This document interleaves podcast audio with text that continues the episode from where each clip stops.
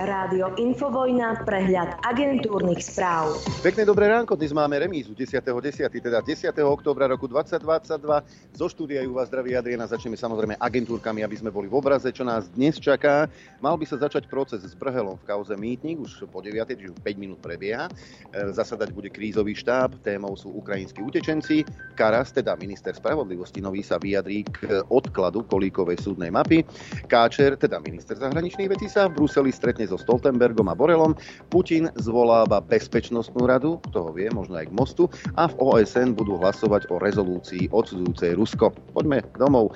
Európska komisia musí o dva týždne prísť s konkrétnym návrhom na zastropovanie cien plynu, povedal premiér Eduard Heger. Podľa neho nesmie riešenie ohroziť dostatok plynu na európskych trhoch. Už budeme čakať opäť na Európsku komisiu, nie aby sme robili niečo doma a hneď a najlepšie. Tisícky ľudí sa zišli v sobotu na námestí SMP SMP v Bratislave na proteste proti chudobe, ktorý organizuje Konfederácia odborových zväzov. Vládu a parlament vyzývajú, aby bezodkladne prijali opatrenia a kroky na riešenie energetickej a inflačnej krízy, poklesu životnej úrovne obyvateľov a stabilizáciu hospodárstva. Adresná pomoc občanom, samozprávam, podnikom je podľa nich nedostatočná. Pripomínajú lepšiu pomoc v iných krajinách. Máme tu nový typ pandémie, pandémiu chudoby. Každý deň nečinnosti vlády a parlamentu má následky, odkazujú protestujúcich hovoriaci o hrozbe vzniku hladových dolín a krachu regiónov. Spomína sa frustrácia i beznádej občanov. Vzhľadom na zhoršujúcu sa sociálnu situáciu e, majú ľudia obavy z blízkej budúcnosti. Slovenský občan žobrák Európy, hlásal jeden z transparentov. Premiér Eduard Heger označil za obštrukciu, že parlament nebol pri hlasovaní o rozpočte uznášania schopný. Plénum malo novelu zákona o štátnom rozpočte posunúť do druhého čítania. Pripadá mi to ako obsesia zo strany opozície, podotkol Heger s tým, že novela štátneho rozpočtu je veľmi jednoduchá a nepodporiť ju v prvom čítaní považuje za nezmysel. Zdá sa mu zbytočné, aby si poslanci takýmto spôsobom vytlkali politický kapitál. Schôdza bude pokračovať zajtra, e, teda 11. oktobra. Líder Slobody a Solidarity Richard Sulík požaduje stiahnutie návrhu. Novela zákona o štátnom rozpočte zvyšuje výdavky aj príjmy rozpočtu o približne 1,5 miliardy eur, pričom výška plánovaného deficitu sa nemení. Za predčasné voľby by sme rodina hlasovalo vtedy, ak by neprešiel rozpočet, vyhlásil Boris Kolár. Predseda parlamentu predpokladá, že v útorok sa nepodarí otvoriť parlamentnú schôdzu. Ďalší pokus očakáva 18. októbra. O otvorení schôdze je pripravený rokovať so Smerom, ale aj s Tarabovcami. Poslanci okolo Tomáša Tarabu sú podľa Borisa Kolára pripravení za určitých okolností pomôcť vláde so schválením rozpočtu. V ďalších dňoch chce rokovať o ich požiadavkách. Je to rozumné politické riešenie, povedal politik a osob osobnosť e, Boris Kolár. Premiér Eduard, Eduard Heger tvrdí, že uvrhnúť krajinu do kolotoča predčasných volieb v čase energetickej krízy je nezodpovedné. Predčasné voľby sú podľa neho poslednou možnosťou, keď už nefungujú ústavné inštitúcie. Dodal, že jeho vláda pracuje a na rozhodnutia získava aj podporu poslancov. Aha, a čo ste robili od minulého roka, od októbra, kedy bolo jasné, že tu bude inflácia a ceny energií pôjdu hore? Nerobili ste nič. Teraz čakáte na Európsku komisiu a robíte zasa nič. Juraj Krúpa zo SAS pripustil, že by mohol v parlamente hlasovať za odvolanie ministra vnútra Romana Mikulca, ak by takýto návrh bol zmysluplne odôvodnený. V relácii na telo ho označil za neschopného ministra. Keď, bol, keď bola teda SAS koalícii, väčšina jej poslancov zvyčajne Mikulca v kresle podržala. Slovensko dodalo Ukrajine ďalšie dve samohybné húfnice Zuzana 2, oznámil minister obrany Jaroslav Nať. Ide o komerčný kontakt a kontrakt, v rámci ktorého sme už v lete dodali 4 húfnice z celkového počtu 8. Teraz teda ďalšie dve a ďalšie dve pôjdu na Ukrajinu čoskoro, dodal Nať. Putin dostal v priebehu víkendu hneď niekoľko darčekov, my sa teda pridávame. A ešte raz, prajeme všetko najlepšie. Nech sa darí Ukrajine, napísal Nať na Facebooku. No Žiarko, je to tvoj svet, nebudeme ti ho brať. I keď je smola, že si v čele ministerstva obrany. Sudcovská iniciatíva za otvorenú justíciu podporuje ministra spravodlivosti Viliama Karasa v jeho zámere navrhnúť odklady reforme súdnej mapy. Iniciatíva to považuje za rozumné riešenie, informovala hovorkyňa iniciatívy a členka súdnej rady Katarína Javorčíková. Ministrov zámer iniciatíva podporuje vzhľadom na reálne riziko, že časť súdov nebude k 1. januáru 2023 dostatočne pripravená na prechod do novej organizácie súdov a kontinuálne zabezpečenie ich rozhodovacej činnosti. A ja tomu neverím, toto je hoax určite, lebo pani Kolíková je tá najlepšia ministerka pod slnkom minimálne v tejto galaxii. Kontroly na československých hraniciach od včera posilnili českí vojaci. Česká vláda rozhodla o dočasnom obnovení kontrol na vnútorných šengenských hraniciach so Slovenskom v súvislosti s nárastom nelegálnej migrácie. Dnes sme spolu s colnou správou Českej republiky posilnili ochranu vnútorných hraníc so Slovenskom. Budeme nasadení v spoločných hliadkach poprvý raz aj s našimi záložníkmi, uviedla Česká armáda. Poďme k aktuálnym veciam, e, skutočne horúcim, ktoré sa udiali len pred pár minútami. V centre Kieva, Kieva sa ozvali pri najmenšom dva výbuchy. Nad mestom je vidieť stĺp hustého dymu, píše Ukrajinská pravda. Agentúra Ukrinform píše o niekoľkých explóziách v centre.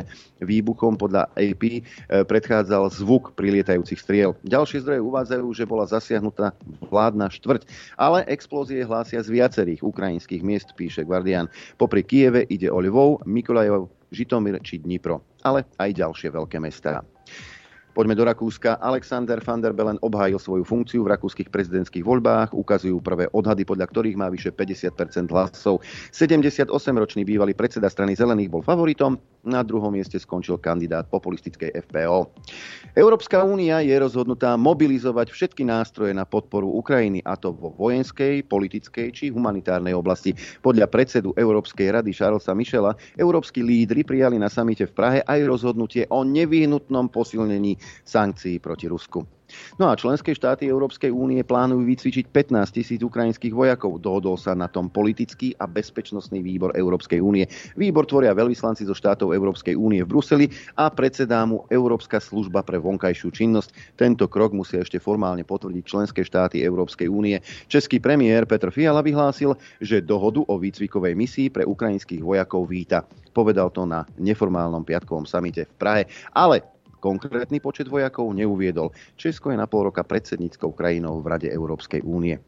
Putin obvinil z výbuchu na Kertskom moste ukrajinskú tajnú službu, označil to za teroristický čin.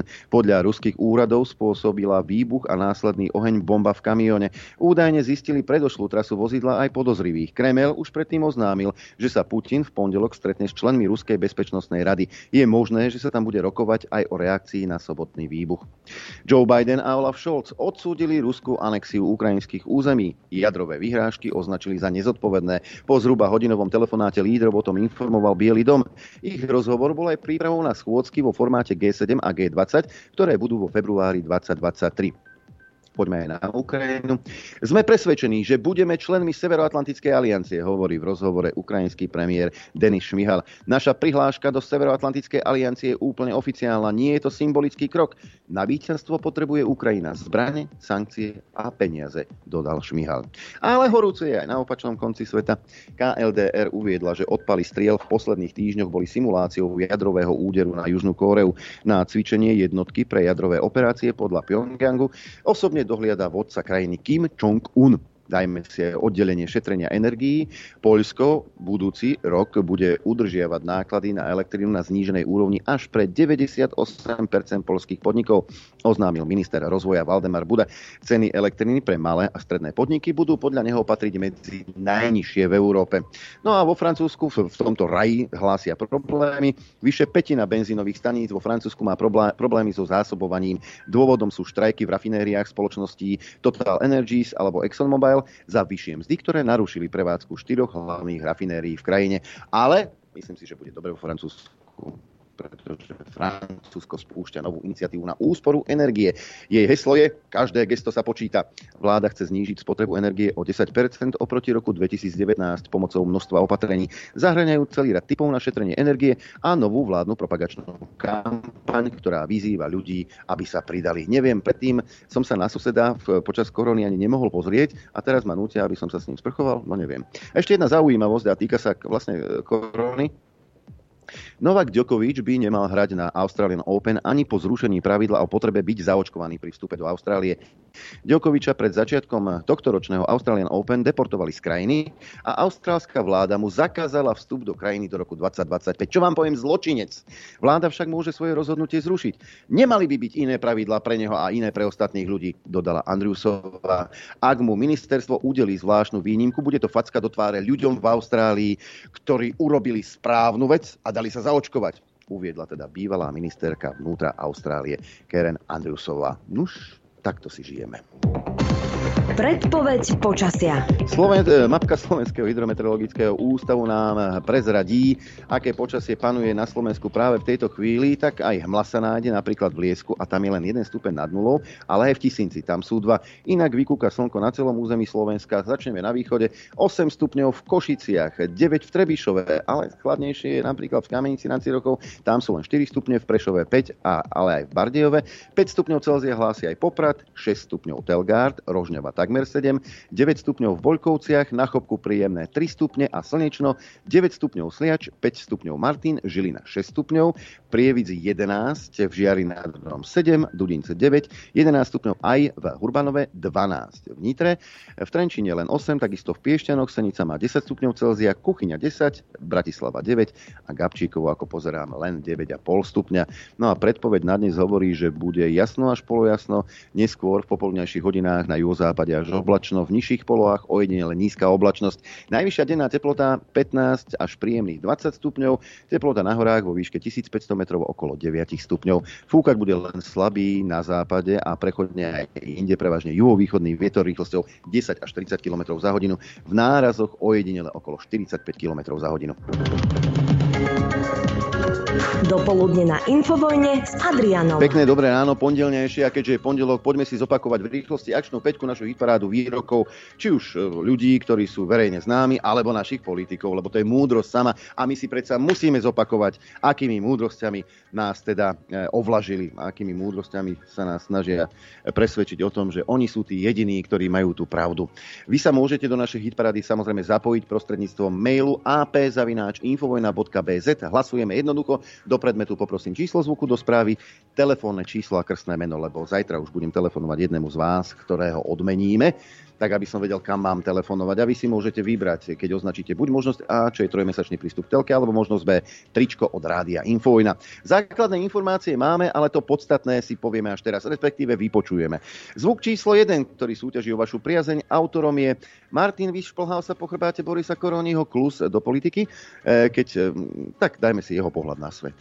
Ja permanentne čítam častokrát práve od tých e, ruských mužičkov na našich sociálnych sieťach, že sa staráme o Ukrajinu a nestaráme sa o našich občanov. A keď takáto agenda je e, v rôznych štátoch a určite vydatne e, živená práve z Ruskej federácie, no tak potom je pochopiteľné, že ľudia sú už unavení.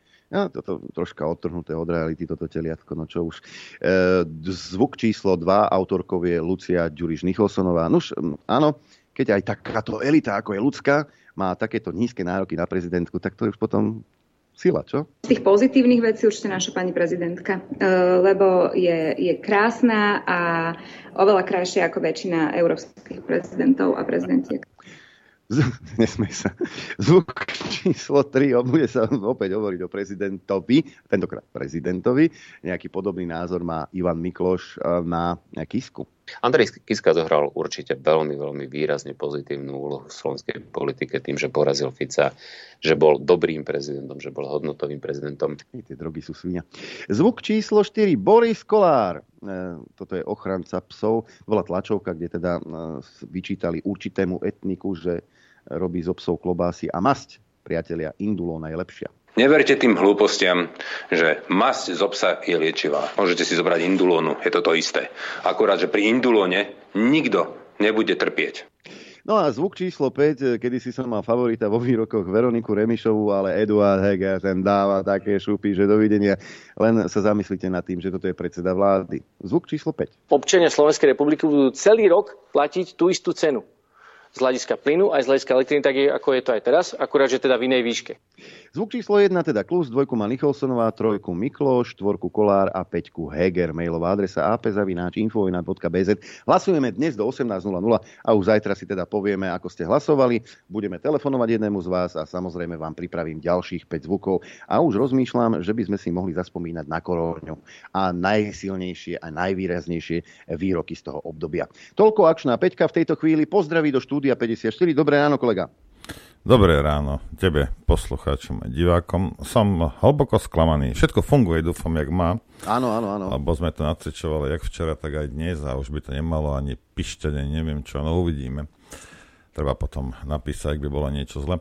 A mrzí ma, že musím začať týždeň zase s takým sklamaním, som ťa počúval, z teba som sklamaný, lebo nepočúvaš našich odborníkov, ty teraz sa stiažuje, že ja neviem, že, či sa máš uh, kúpať, či sprchovať so susedom. Však no, ako odborníci, počúvaj, ako odborníci povedali, ja prestaň vymýšľať nejaké somariny, respirátor zabráni prenášaniu nemoci. Hej? Ak si obidvaja so susedom dáte respirátor, môžete sa kľudne spolu sprchovať. Aha. Nepočúvaš odborníkov. Alebo rúško si daj, alebo igelitko, ja neviem, ale proste niečo, keď si, pre, tak si v pohode a môžete Videl som ľudí sa kúpať v tých respirátoroch vo vode na bazéne. Áno, tá doba priniesla rôzne komické, uh, komické tieto. to, nebolo, to bolo zúfalstvo. Tuto s týmito hranicami, počúvaj, toto je, ja mám, nechcem radiť Čechom, hej, ale vieš, jak je to, jak, jak aj ten chudák Harbin, vieš, nechce, ale musí, aj ja musím, hej, nechcem, ale musím. A že oni chytili za, za dva dní teraz na hraniciach e, skoro 400 migrantov. Hej. Môžem ti povedať, že bol som sa pozrieť ako za hranicu, a tak ako na Slovenskej, ako Slováci teraz, akože policia, policia tam, tam čosi kontroluje, robia tam nejaké, nejaké manévre. No ale Česi chytili 400 migrantov na slovensko-českej hranici. Hej. A ja neviem, ak nechcete chytať hneď pri, pri, pri Čechách tu, tu tých migrantov, hej, ak chcete, aby nechodili ku vám, chodte strážiť ukrajinsko-slovenské hranice. Hej. A keď sa nenecháte podplatiť, tak ich pochytáte tam. Alebo naši to nevedia. To je, to je tam, koľko to má? 95 km tá hranica. To no, my, my, 95 km a pár miliónov eur. Nie sme schopní uh, odolať takýmto ponukám a takýmto dĺžkam. Hej. Ako, taká je realita. Treba sa, ja Čechom odporúčam, aby sa išli pozrieť na slovensko-ukrajinské hranice. Ešte možno, možno zistíme, že ako to vlastne je s tými migrantami. Ja som včera kontaktoval Jalala Sulejmana, ktorý je pôvodom zo Sýrie, tu študoval, tu aj zostal.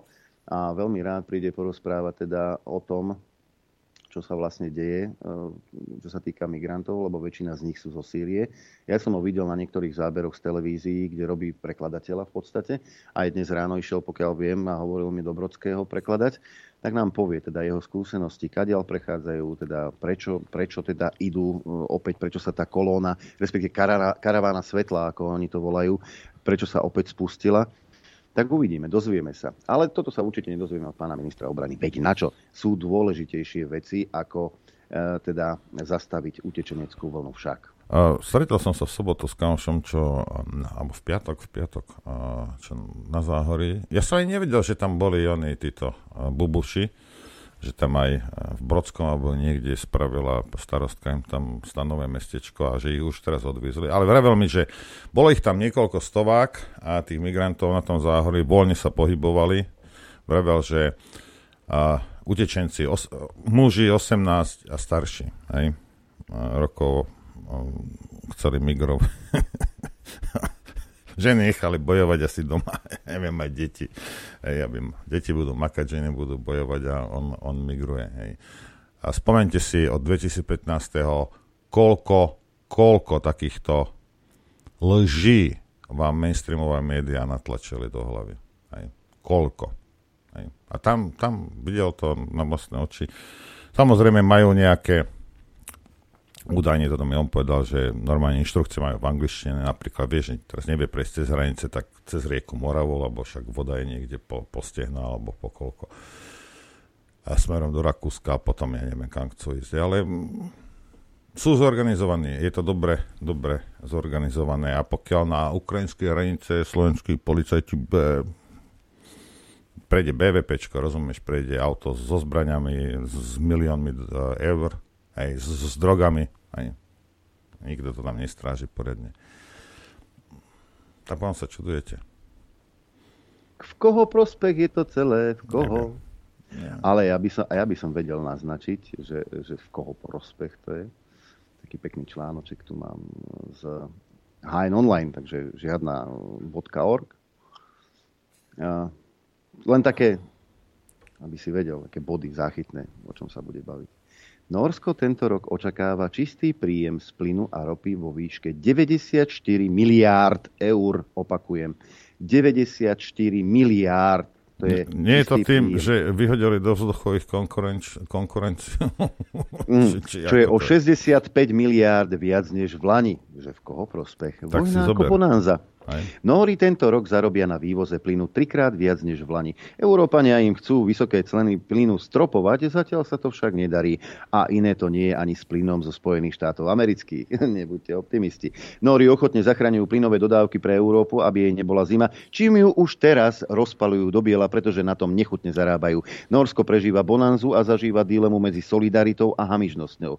Na to prvé zatiaľ nepočuje, kúpilo si však obrovské peňaženky, pretože ceny plynu niekoľkonásobne stúpli. Tento rok očakáva čistý príjem z plynu a ropy vo výške 94 miliárd eur, čo je pozor o 65 miliárd viac ako v Lani. Čiže tento rok Norsko zarobí trikrát viac.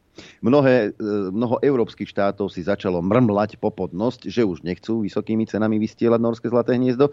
Do čela protestov sa teda postavila Európska komisia. Už týždne chce ceny norského plynu zastropovať, ale Norsko nevidí, nepočuje. A včera prišla správa, že na budúci rok Nóri počítajú dokonca so zárobkom 131 miliárd. Slovom nechutne použité v titulku, nie je hodnotenie norského prístupu, ale charakteristikou tej sumy s odkazom na známy výrok multimilionára Edvarda Luisa eh, z filmu Pretty Woman. Nemecký minister hospodárstva Robert Habeck to nedávno nazval menej expresívne. Niektoré krajiny, dokonca priateľské, od nás chcú astronomické sumy. Polský premiér Mateusz Moraviecký hovorí o gigantických ziskoch a Španielsko o rozčulujúcich cenách. Magazín Politico píše o záplave peňazí a týždenník The Economist rovnako konštatuje, že je to sprosté. Na prvý pohľad to znie ako hystéria núdznych. Trh je trh a ceny kvôli vojne vyskočili sedemnásobne. Ale argumenty, ktoré vyťahujú Európania, zniejú veľmi logicky. A ja sa pýtam, že takú otázku mám a ja viem, že mi nikto neodpovie. Ešte stále si niekto myslí, že naše spriateľené krajiny, naši spojenci, ako sú napríklad Spojené štáty americké alebo Norsko, že budú solidárni s európskymi štátmi a ešte by som tak podoktol, ešte aj s tými východoeurópskymi štátmi. Z dobrého srdca vám pomôže, ten plyn vám dáme za cenu, za takú, aká bola pred rokom zabudni, všetko je o prachoch a keď môžu, tak na tebe dobre zarobia. A ty buď zmrzneš alebo zdochneš od ľadu, lebo na ten plyn nebudeš mať. Mňa zaujíma jedna vec, sú to, a pôjdem už do prestávky, ale jedna vec, keby ste mi vedeli zodpovedať, tak Norsko nevidí, nepočuje. Hej? Ale všetci očakávajú, že Putin bude počuť a vidieť a bude, bude mať s nami zlutovanie. Ako ste normálni. Rozumiete? ten je vo vojne, je v ekonomickej vojne s nami. Hej. A spriateľená krajina, ako je Norsko, to neurobí. Tak čo, ja neviem, čo chcete od toho Putina. Hej. Ako, to, ako čo teraz, tá verejná kritika, akože čo? Že on, on tomu, ja neviem, podľahne, alebo čo, keď vidíte, že s nami vykývu ešte aj Európania. Ale vlastní, vlastní ti robia Hej. zle. No. Vlastní ti robia Však zle. ide o biznis. Nevy, Nie, my nejaký... sa nevyhovárajme na Putina. Im to vyhovuje pre Boha. Ideme si zahrať. Chcete vedieť pravdu? My tiež. My tiež. Počúvajte Rádio Infovojna. Dobré ránko prajem, milí poslucháči, milí diváci, všetci. Dobré ráno prajem aj ja. A, akorát s tým, s tým Norskom, keď sa logicky nad tým zamyslíte, my sme Norsku nevyhlásili žiadne sankcie, však Dobre to viem. Možno sa mýlim, hej.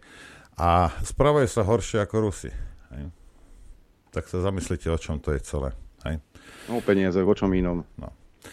A chcem jednu vec tuto teraz prečítať, lebo a, viete, jak a v mainstreame počujete tie samé, a, samé najfasáckejšie veci, aký sme my a NATO a a Američania a transatlantické a neviem čo. Sobotu štátna, srbská štátna televízia RTS odvysielala prejav srbského prezidenta k národu Aleksandra Vučiča. Ten v priamom prenose zverejnil informáciu, ktorú mu potvrdil premiér Maďarska Viktor Orbán. Spojené štáty, Veľká Británia požadovali od Maďarska, aby vojensky napadlo Srbsko, a to pozemnými silami zo severu počas agresie NATO v roku 1999. Pokiaľ ide o Kosovo, teraz vám niečo poviem, čo ste nevedeli, hovorí v prejave Vučič. V roku 1999 malo Maďarsko zautočiť na Srbsko pozemnými silami, čo mi Viktor Orbán potvrdil a dovolil mi túto informáciu zverejniť. Vtedajší americký prezident Bill Clinton, takisto ako aj Briti, požadovali, aby zautočil na Srbsko zo severu tak, aby sme museli rozťahnuť svoje sily až do Vojvodiny. Podľa Vučiča Orbán útok odmietol, napriek tomu, že bol pod enormným tlakom zo Spojených štátov a Veľkej Británie. Vyrovnať sa s takýmto tlakom mu pomohol priamo v Bielom dome nemecký kancelár Gerhard Schröder, ktorý, keď premiér Maďarska navštívil vtedajšiu britskú premiérku Margaret Thatcherovú, tam mu hneď po otvorení dverí vmietla do tváre výčitky, že kvôli jeho odmietnutiu zautočiť na Srbsko padlo oveľa viac britských vojakov, ako by mohlo. Objasňuje prezident fakty. Mne sa nezdá, že v 99. bola Margaret Thatcherová premiérkou. Neviem, čo je toto zase za... Tak možno ide o nejaký preklad, hej? Neviem. A musím sa pozrieť. Ale ako keď niekto povie, že to je neuveriteľné, to je kravina, že takýto nátlak. Veď si vypočujeme Mikuláša Zurindu, ako hovoril o babe Merkelovej, aká, aká bola vplyvná ona. Raz o polnoci mi hovorí Mikuláš, poďme na, poď ku mne na pivko. Tak otvorila takú trojku, maličké pivko, sadli sme si, prebrali sme, vtedy bolo témou 7-ročný rozpočet, iste viete, aká dôležitá téma a po troch minútach mi hovorí, prosím ťa, choď za tým našim polským kamarátom. No a samozrejme, dostal som isté noty a mojou úlohou bolo zistiť, kam ďaleko to Poliaci mienia tlačiť. Takto u mne vedela Angela Merkelová manipulovať, poznala každého z nás, bola vynikajúco informovaná a vedela, kde koho použiť tak, aby, aby napokon ten spoločný e, výsledok európsky sa dosiahol. No, treba si spomínať na veci, ktoré ktoré nahlas a priamo povedal napríklad aj Mikuláš Zurinda o tom, ako sa manipuluje, ako si dávali tretinkové pivo a chod za tým polským kamarátom a dohovor mu, aby nerobil skopičiny však. Zorindo kopie za malé pivo, to nie je zlé. Hm. Otázne je, za koľko kúpiš takého Naďa, za koľko kúpiš takú Čaputovú, za koľko kúpiš takého Klusa alebo Korčoka, najnovšie samozrejme pána Káčera, alebo Andreja Stančíka, čo by nového štátneho tajomníka neuveriteľná kariéra však. Potom sa musíš zamyslieť, o čom teda zahraničná politika je.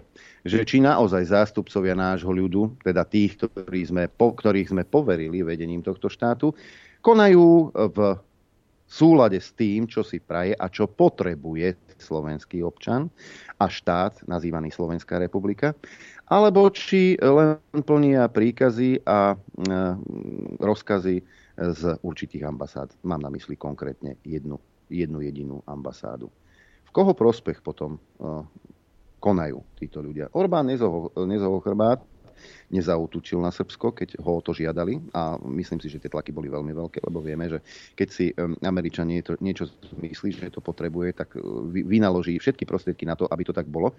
Spomente si na uh, veľvyslanca Spojených štátov amerických, ktorý na Bezpečnostnej rade v slovenskom parlamente, v slovenskom parlamente dosť arogantne a drzo e, kričal na poslancov Národnej rady, aby okamžite a čo najskôr rozhodli o tom, že už ruský urán brať nebudeme a že, e, aby rozhodli o tom, že ten urán sa bude brať jedine z americkej firmy.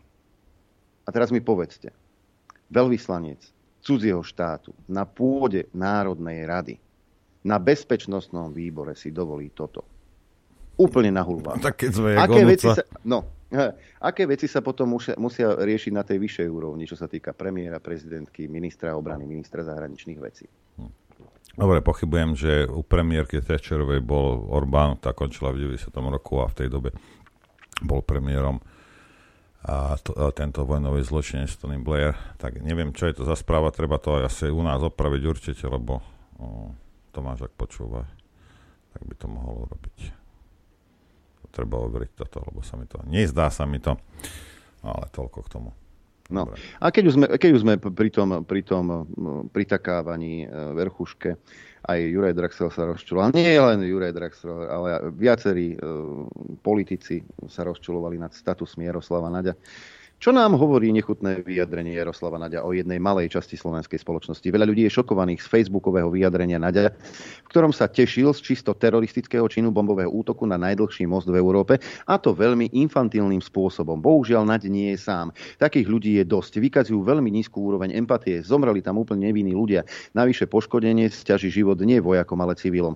Hlasno kričia, čo sa má kričať. Proste je to cool a tešia sa z hoci čoho, čo je protiruské. Preto znovu počiarkujem, pre nich je to príjemná, povolená forma rasizmu. Človek by čakal, že jasne teroristický čin odsúdia, alebo aspoň nejako kriticky sa k tomu postavia naši vládni predstavitelia a prezidentka, pretože podporovať čistý terorizmus je veľmi nebezpečná vec. Ale nie. Ako by aj mohli, keď takto rozmýšľa aj časť ľudí, ktorá ich podporuje. Šíria bezostyčné klamstvá a manipulácie, ak je to ideologicky správne. Jednoducho, dnešní normalizátori sú čisté kópie tých niekdajších, alebo úprimne často sú aj horší. A hnev v spoločnosti proti tomuto všetkému len narastá a narastá. Ale e, im je to jedno. Zatiaľ im je to jedno.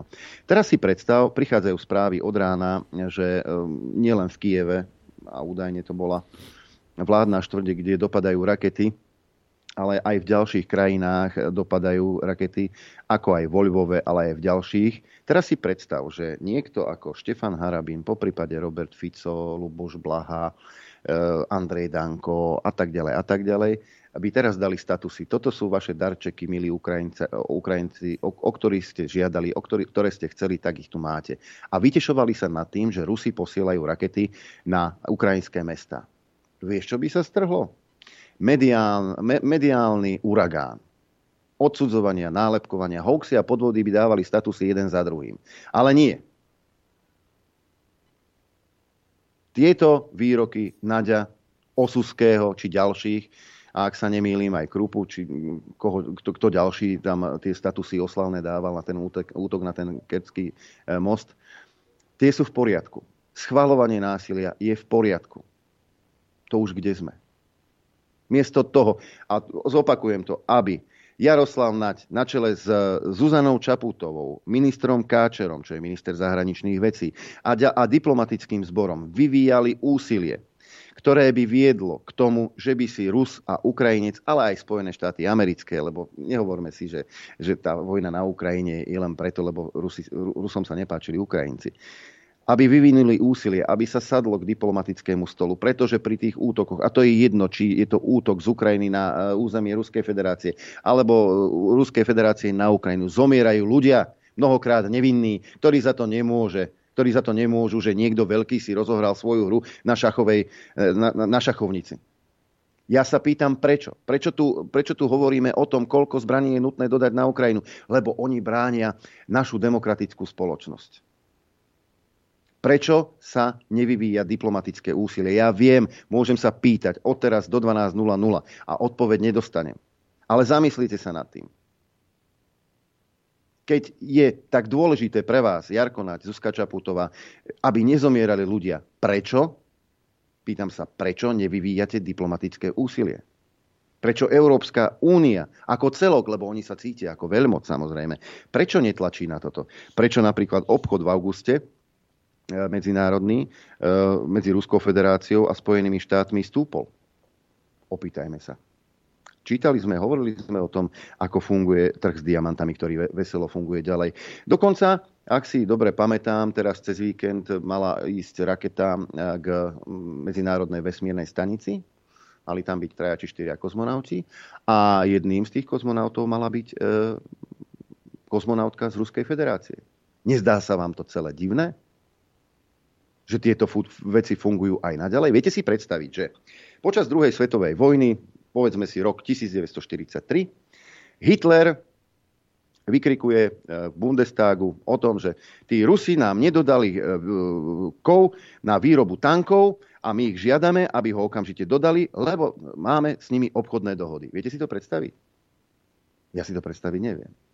Lebo to tak nebolo. A teraz je to úplne bežne možné. Veselo sa obchoduje pod rúškom nejakým, aj cez tretie krajiny, a každému to vyhovuje. Ruská ropa ide cez Čínu, cez Indiu, cez Saudskú Arábiu do Európy, samozrejme drahšia. Ale ide. Prečo?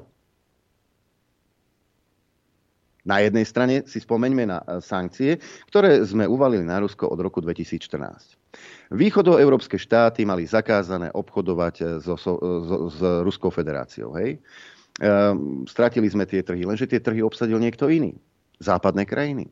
Spojené štáty americké, Francúzsko, Británia, Nemecko veselo obchodovali naďalej. Ale východoeurópske štáty nemohli, lebo sankcie. Lebo biznis musí ísť. A ešte raz sa pýtam, tak ako to je potom? Nezapína to niekomu?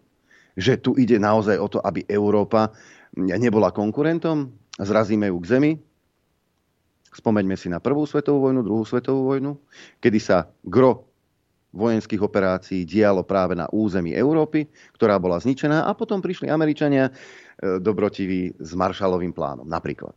Hej, po druhej svetovej vojne. A opäť, kto zarobil? Zbrojárska lobby a ďalšie firmy.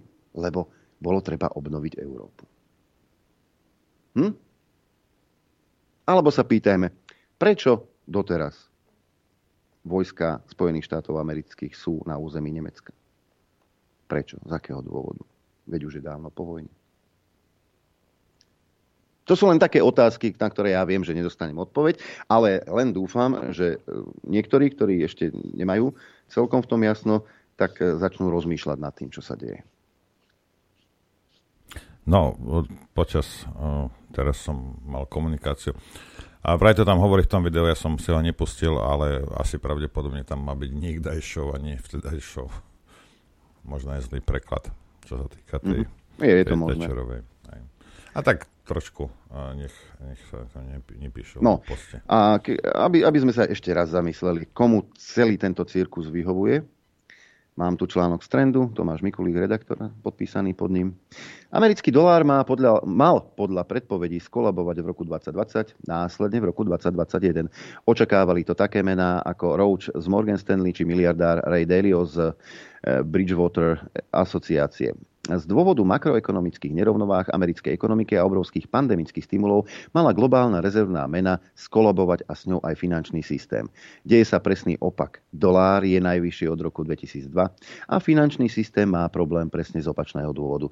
Meny ostatných krajín sa ocitli na úrovniach, kde neboli celé dekády, prípadne ešte nikdy v histórii. Dolár sa stáva príliš silným a čoraz viac krajín musí voči nemu intervenovať. Počas posledných týždňov už na trh vstúpili centrálne banky Veľkej Británie, Japonska a podobné operácie chystá aj Čína. Situácia sa začína podobať na scénu z roku 85, keď musela nastať koordinovaná intervencia na globálnej úrovni. Za aktuálnou mimoriadnou silou dolára stoja pri najmenšom dva dôvody. Stále ide o globálnu rezervnú menu, ktorá má najväčšie zastúpenie v rezervách ve všetkých centrálnych bank sveta. Až 60% zahraničných devizových rezerv centrálnych bank je práve v dolároch. Ide o dominantnú menu v medzinárodnom obchode aj finančnom trhu. Medzi obchodníkmi a investormi tak slúži ako bezpečný prístav v prípade problémov. V súčasnosti americká centrálna banka vedie prekvapivo tvrdý boj proti inflácii. Po počiatočnej rozporúplnej a vláčnej reakcii prišlo čoraz rýchlejšie zvyšovanie sadzieb, ktoré rozhodujúcim spôsobom prispelo k posilneniu hodnoty zelenej bankovky. Z rozvinutých krajín nemá žiadna vyššie úrokové sadzby ako Spojené štáty, čo je situácia, ktorá nenastala už veľmi dlho. Práve kombinácia dôležitosti dolára, agresívneho zvyšovania úrokových sadzieb a posilnenia dolára voči ostatným menám zvyšuje napätie na finančných trhoch. Kto bol zvyknutý na financovanie v dolároch, zvyká si na to, že je to čoraz ťažšie a drahšie. Kto platí za tovar v dolároch, nakupuje to čoraz drahšie a stúpajú mu náklady. S tým súvisí fakt, že kto neudrží svoju menu na rozumných úrovniach voči doláru, doslova importuje infláciu. To je v danej situácii často nepriateľný scenár. Intervencie sa postupne rozbiehali počas tohto roka. Nejde len o Veľkú Britániu, Japonsko alebo Čínu. Podľa Medzinárodného menového fondu za 12 mesiacov, končiac júlom tohto roka, predalo 16 najväčších držiteľov dolárových rezerv 672 miliard dolárov. Zdá sa, že ani to veľmi nepomohlo. Až donedávna bolo zvykom, že so silným dolárom majú problém hlavne rozvojové krajiny. Tie majú doma často vysoké úroky a preto sa financujú prostredníctvom dolára, kde sú zvyčajne nižšie úroky. Ak dolár posilní, majú čas väčší problém so splácaním, čo zvyčajne spôsobuje dlhovú krízu, infláciu, prepadmeny a podobne. Teraz však nejde len o Indiu, Turecko, Argentínu či Keniu. Problém cítia aj najväčšie ekonomiky sveta, vrátane eurozóny Veľkej Británie, Japonska a Číny. Niektoré volia cestu intervencií, iné sa snažia zrýchliť tempo zvyšovania sadzieb, aby zmenšili rozdiel medzi výnosom dolára a vlastnej meny. Z 31 hlavných mien, ktoré sa podľa Bloombergu obchodujú voči doláru, sú medzi desiatimi najviac strácajúcimi menami aj 4 meny rozvinutých krajín. Ide hlavne o euro, libru a jen. Pri pohľade na najvýkonnejšie meny sa dokonca zdá, že rozvojové krajiny s vyššími sadzbami sú, si vedú lepšie. Medzi desiatimi najlepšími menami je, len jedna z rozvinutej krajiny, kanadský dolár. Stačí sa pozrieť na Európsku centrálnu banku, ktorá ešte pred pár mesiacmi zvažovala zvýšenie sadzieb zo záporného teritória na nulu a teraz už nasadila tempo zvyšovania sadzieb na 75 bázických bodov na každom zasadnutí. Keď to urobil FED začiatkom leta, bol to šok. Teraz sa to stáva novým normálom. Do klubu sa už chce pridať aj Bank of Canada. Zvyšovanie sadzie pomalším tempom zvyčajne preskočí poklesom meny. No a to už, je na vlastnej, to už aj na vlastnej koži zistili aj v Austrálii, ale aj Bank of England. A teraz sa opäť pýtam, komu táto situácia, eskalácia napätia a komu to, všet, komu to vyhovuje? Vyhovuje to Slovákovi, Čechovi, Poliakovi, Maďarovi, Srbovi, Chorvátovi? Vyhovuje to Rakúšanovi? Komu to vyhovuje? No Európe zjavne nie. No komu vyhovuje, že Európska únia sa ekonomicky samo, samozničuje? No nie samo, lebo však to sú iba niektorí politici, ktorých možno NSA odpočúvala nejaké veci, kto vie, kto ich drží za čo. Ale Európa, ktorú európsky politici ťahajú kudno ekonomicky. A zaštitujú sa nejakými morálnymi hodnotami, ktoré nemajú k vlastnému obyvateľstvu. Komu to vyhovuje? No, kto z toho ťaží? Počul som, hm? že, počul som, že Mauritánia, ale možno to nie je pravda. Hej. Uh, pustíme si ešte uh, pani Bobošíkovú, ktorá zhrnula vlastne to, o čom hovoríme aj my uh, v videu. Snažia sa nám nahovoriť, že vojnu chce celý svet. Nie je to pravda. Časť sveta chce jednať o miery. Lenže z úst európskych lídrov alebo z úst lídrov Severoatlantickej aliancie ja o miery som ešte nepočul. Poďme na to. Kdo v rusko-ukrajinském konfliktu řinčí zbraněmi a kdo volá po míru? Kdo a proč důrazně varuje před eskalací a jaderným konfliktem? Jak vidí situaci Čína? Jak člen poradního výboru Kongresu USA? A je hlas Bruselu při vyzbrojování Ukrajiny skutečně jednotný? Pojďme na to. Konflikt mezi Ruskem a Ukrajinou nadále eskaluje. Ruský prezident Vladimír Putin podepsal dokumenty o přijetí regionů Doněck, Luhansk, Záporoží a Cherson do Ruska na základě referent, která světová diplomacie neuznala. Ukrajinský prezident Volodymyr Zelenský požádal o urychlené přijetí do Severoatlantické aliance. Americký prezident Joe Biden skázal, že Spojené státy jsou připraveny bránit každý centimetr území NATO. Připustil, že existuje možnost, že Moskva sáhne po jaderných zbraních, ale nepovažuje to za bezprostřední hrozbu. Ruská vláda prohlásila, že nadále zůstává otevřena mírovým jednáním s Ukrajinou. Ukrajinský prezident Zelenský prohlásil, že Kyjev nebude jednat s Ruskem, dokud bude jeho prezidentem Putin. Evropská unie, které v současnosti předsedá Česká republika, referenda na území Ukrajiny odmítla jako nezákonnou anexi. Brusel vydal prohlášení, že Ukrajina má právo osvobodit okupovaná území v rámci svých mezinárodně uznaných hranic. Tímto odhodláním podle Uršuly von Leyenové neotřesou ani jaderné hrozby ze strany Kremlu, ani vojenská mobilizace a strategie falešně prezentovat anektovaná ukrajinská území jako ruská. Evropská unie pevně stojí za Ukrajinou a bude Ukrajině poskytovat silnou ekonomickou, vojenskou, sociální a finanční podporu tak dlouho, jak to bude potřeba. Neboli, co z informací vyplývá? Putin je údajně otevřen mírovým jednáním. Zelenský také, ale ne s Putinem, jen s novou hlavou Ruska. Z Bruselu pod předsednictvím České republiky slova jednání ani mír neznějí. Naopak. Evropská unie údajně společným hlasem bude vojensky podporovat Ukrajinu a zvyšovat tlak na Rusko, aby válku ukončilo. To jsou informace, které k nám proudí z českých a eurounijních sdělovacích prostředků. Pokud se podíváme ale například na jednání balného schromáždění OSN, vypadá situace zcela jinak. Státy odsuzují ruskou agresi na Ukrajině, ale zároveň volají po diplomatickém řešení a pomíru. Tak například v těchto dnech maďarská prezidentka v OSN vyzvala, aby Evropská unie, NATO i OSN vyhlásili mír jako hlavní prioritu v konfliktu mezi Ruskem a Ukrajinou. Po ukončení války cestou dialogu a vyjednávání volá Malta. Po dialogu volá i Portugalsko. Ve světle těchto prohlášení nevypadá tvrzení Evropské rady o poskytování vojenské pomoci až tak jednotně, že? Z mimounijních zemí po obnovení jednání s cílem dosažení míru mezi Ruskem a Ukrajinou volá také Bělorusko a Vatikán. Pokud je o světové mocnosti, vyzvala Čína všechny strany konfliktu, aby nechali prostor pro řešení rusko-ukrajinské krize prostřednictvím diplomatických jednání.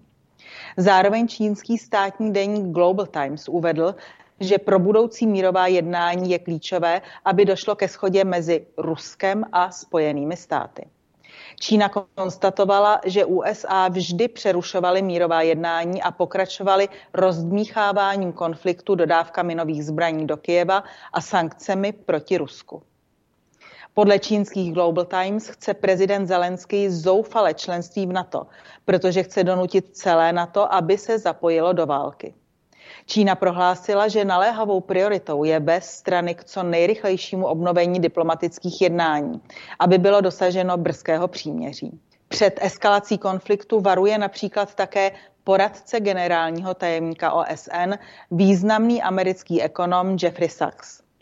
Ten ve svém článku Velká hra na Ukrajině se vymyká kontrole, vyzývá Spojené státy i Rusko ke zdrženlivosti, aby nedošlo ke katastrofě. Jeffrey Sachs upozorňuje na to, že Severoatlantická aliance porušila sliby, které dala sovětskému prezidentu Gorbačovovi. A sice, že se na to nebude rozšiřovat na východ. Opak je pravdou. Severoatlantická aliance se rozšířila o pobaltské státy, Českou republiku, Bulharsko, Rumunsko, Slovinsko, Slovensko, Albánii, Chorvatsko a Černou horu. Jak uvádí významný americký ekonom a poradce šéfa OSN, Rusko před rozšířením NATO o Ukrajinu zpočátku chránil ukrajinský proruský prezident Viktor Janukovič, který usiloval o neutralitu Ukrajiny.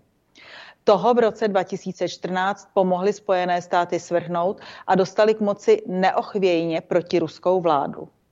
V té době podle Jeffreyho Saxe vypukla válka na Ukrajině. Tu měli ukončit minské dohody. Ty ale selhaly, protože je ukrajinští vůdci podle Saxe nerespektovali. Spojené státy Ukrajinu po roce 2014 masivně vyzbrojily a pomohly restrukturalizovat ukrajinskou armádu tak, aby mohla spolupracovat s NATO, říká americký profesor. Podle Saxe šlo ruskou invazi odvrátit, kdyby prezident Biden souhlasil s Putinovým požadavkem ukončit rozšiřování NATO na východ. Válka také mohla skončit už letos v březnu na základě mírové dohody založené na ukrajinské neutralitě.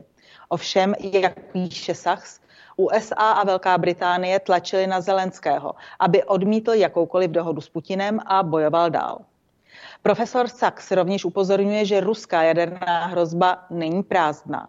A připomíná, že Spojené státy byly také připraveny použít jaderné zbraně během kubánské krize. Poradce předsedy OSN považuje za naléhavé vrátit se k návrhu mírové dohody mezi Ruskem a Ukrajinou z konce března, založené na nerozšiřování NATO. Dnešní napjatá situace se může snadno vymknout kontrole, tentokrát však z možností jaderné katastrofy. Samotné přežití světa závisí na opatrnosti, diplomacii a kompromisech všech stran.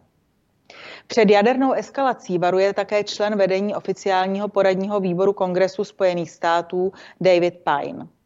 Ten v časopise Centra pro národní zájmy Spojených států, založeného prezidentem Nixonem, zdůrazňuje, že Západ může zabránit jadernému konfliktu s Ruskem a porážce Ukrajiny na bitevním poli pouze návratem k diplomacii.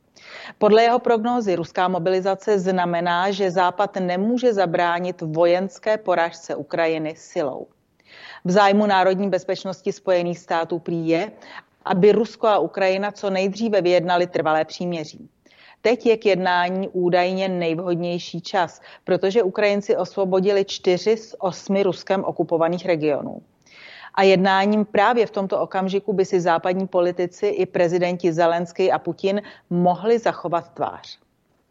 Západ a Ukrajina by mohli tvrdit, že vyhostili ruské síly ze čtyř ukrajinských oblastí a Putin by mohl prohlásit, že pro ruskou speciální vojenskou operaci byla mise splněna. Co nejrychlejší ukončení války zachrání životy desítek tisíc Ukrajinců a zabrání přepadení země ruskou armádou, uzavřel bezpečnostní expert poradního výboru Kongresu Spojených států. Komu vyhovuje vojna? Ja, dobre, že púšťaš takéto veci, že je tam Európska únia, čo tam van der Leyenová povie toto, lebo pre mňa bolo novinkou, že Ukrajina má medzinárodne zadefinované svoje hranice. Tak som sa dozvedel zase niečo. Napríklad? Som sa niečo dozvedel. Každý, každý sa môže takto poučiť. Počúvajte častejšie Infovojno. Ideme si, ideme si zahrať. Ideme si zahrať. Chcete vedieť pravdu? My tiež. My tiež. Počúvajte Rádio Infovojna. Dobré ráno, neviem ako vy, ale ten záver tej piesne od Mariana Grexu mi prišiel ako rokovanie vlády. Tak. Hej. Dobré, dobré ráno pre moje všetko. Dobré ráno. Dobré ráno. Je ten čas, eh, kedy privítame v štúdiu eh, juh hostia. Eh, jeho tvár, jeho hlas poznáte najmä zo spravodajstva jednej celoplošnej televízie súkromnej. Ale ten príbeh za ním je oveľa dlhší. To nie je len tak, že ten človek si sadol v Markíze každý večer pred televíznu kameru a prinášal vám to spravodajstvo. Tá cesta bola oveľa dlhšia, napríklad stáž v BBC, takmer 7 rokov, chýbali 2 mesiace, čo som vyrozumel z toho rozhovoru. Práca v slovenskej televízii, dokonca aj športovým redaktorom bol pán náš host, ak sa nemýlim. Ja nemýlim sa, lebo mi to povedalo. Takže sa nemôže mýliť pán Karol Farkašovský v štúdiu. Pekné dobré ráno vám prajeme. Dobré ráno. Dobré ráno. deň, už nie je ráno. My máme, my máme ráno, lebo my konšpirujeme v noci, my sme dezoláti, viete, pán Farkašovský. My v noci konšpirujeme, nespíme a potom dospávame, takže ráno máme od 9. do tej 11. To len na vysvetlenie, aby ste vedeli. Verím na vedomie. Verím na vedomie. Primárne, samozrejme, venujete sa v poslednej dobe politike, ale primárne by som sa chcel s vami baviť práve o tých médiách, ktoré, ktoré máme na Slovensku to, ako fungujú, bolo najvypuklejšie práve počas koróny. No a teraz už ani nehovorím. Diskusia je nepripustná, respektíve diskusu, disku, keď diskutujú, tak názorovo zhodní, kde sa potlapkávajú po pleci. A my sme sa bavili aj pred vysielaním, aj počas, počas prestávok, že tu vymizla ako si diskusia, tu sa nehľadá názor, tu sa, tu, tu sa len prezentuje pravda. Jediná pravda a nič než pravda, ktorá z našich médií plinie a tá, tá nám je podsúvaná ako jediné možné riešenie. Diskusia nie je možná. Názorový oponent je onálepkovaný, je to buď dezolát, alebo antivaxer, alebo hlupák, alebo e, kremelský troll, alebo podobne. Pamätám si ešte z 90. rokov tie diskusie, kedy názoroví oponenti sedeli v tom štúdiu. A keď si pozriete diskusie, kde sedel Mečiar s Durindom, to boli také usedavé debaty, také e, veľmi potichu každý rozprával, žiadne vykrikovanie, ako je teraz zvykom. Bola, bola to úplne iná úroveň. Kde sa to v tých médiách vytratilo, pán Farkašovský? Tak mediálne prostredie prešlo veľkými zmenami, dokonca takými radikálnymi, povedal by som. A Určite sa dostalo do štádia, ktoré považujem za nezdravé, dokonca za choré. To slovenské mediálne prostredie je malé jednak, ale to, ako ochorelo, to je až na pováženie. To je otázka posledných takých 5-8 rokov dozadu, keď sa to začalo trošku lámať a zdá sa mi, že teda tie slovenské médiá ešte do toho času, tých 5-8 rokov dozadu, ešte plnili tú pôvodnú svoju úlohu a funkciu, alebo nazvime to poslanie, informovať. Lebo to je vlastne základ práce akéhokoľvek média, základ práce akéhokoľvek novinára. Aby informoval verejnosť, či už poslucháčskú, diváckú alebo čitateľskú, pre ktoré jeho médium a on sám pracuje ja som bol vykovávaný ešte aj za iného režimu a potom aj BBC samozrejme v inom duchu a v takom duchu, že my máme informovať ako novinári a naše osobné názory, osobné presvedčenie, osobné sympatie alebo antipatie alebo význanie, to je jedno, má ostať kde si úplne bokom, kde si v garáži a do práce, do redakcie a do daného média máte prísť ako naozaj slobodný človek, ktorý si je vedomý obrovskej zodpovednosti a vedomí si toho, že nie moje vlastné názory budem preferovať vo vysielaní, ale budem sa pýtať a budem prinášať informácie, overené informácie, za ktoré beriem ako novinár alebo moderátor určitú osobnú garanciu. Že tomu naozaj ľudia môžu dôverovať, že tá informácia je kvalifikovaná, že je úplná a že je overená minimálne z dvoch, troch zdrojov. To bol základ politiky BBC v tom čase. Takže tú informáciu som mohol garantovať a posunúť ľuďom. Ale posunúť ľuďom nie preto, aby som ju ja prifarboval svojim osobným názorom, osobným presvedčením a tak ďalej, ale preto, aby ľudia, poslucháči alebo diváci televízni dostali informáciu na ďalšie spracovanie na ďalšie spracovanie v tom zmysle, že na základe týchto informácií, ktoré oni dostali a ktoré, ktorých kvalitu garantovala či už značka BBC alebo iné médium, aby si na základe týchto informácií ľudia dokázali a vedeli urobiť svoj vlastný názor. O tom to je. Lebo ľudia o tom by sme... to malo byť, alebo o no, tom to bolo. O tom to bolo. Čiže vtedy, dovtedy ešte tie médiá fungovali v tomto zmysle, a s týmto zameraním, ale tých 5 až 8 rokov dozadu sa to začalo ako si e, nakláňať alebo lámať, už povedzme si, ako, ako komu to vyhovuje, ale začalo sa meniť to poslanie. Možno, že bolo v tom e, ako príčina to, že tie médiá niekomu patria.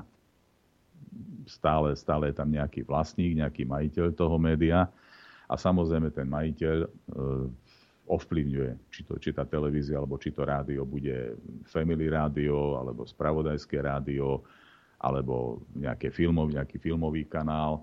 A samozrejme, že to presvedčenie toho majiteľa sa postupne dostáva do, do tej redakcie aj do toho média a vlastne to médium sa postaví na nejakú stranu. Takú alebo onakú, to je jedno, ale vždy tam je ten záujem majiteľa.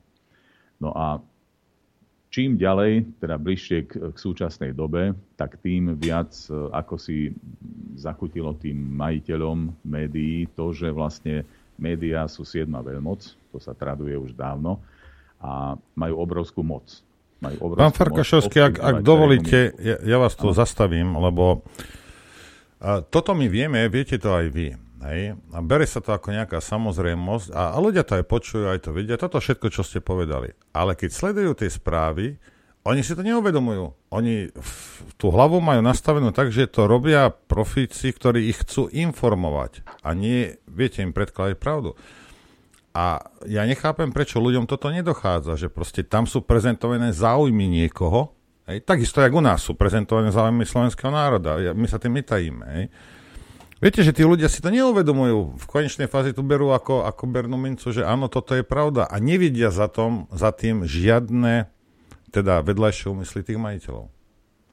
To nie, ja len vysvetľujem to pozadie, že hm. podľa môjho názoru, ako sa to mohlo nejak zmeniť. Ale máte pravdu, ľudia sa tiež e, dostali do určitého vývojového štádia, je digitalizácia, môžete sa dostať k akýmkoľvek informáciám, máte milión všelijakých zdrojov Čiže vznikol na svete taký pretlak možností získavať informácie. No ale k čomu, to, k čomu to vlastne dospelo? Celá tá digitalizácia dospela k tomu a ovplyvnila civilizáciu v tom, že ľudia spohodlneli. Ľudia spohodlneli nielen v životnom štýle, ale v myslení. A to je ten základný problém, že e, v podstate to, čo ste hovorili pred chvíľou, ja to preložím do inej reči, že ľudia vlastne spohodlnili natoľko, že aj spohodlnili myslieť. Myslieť je bolestivý proces, to nie je jedno. Poznám, občas ma to prepadne. Ale uh, skrátka tam potrebujete informácie.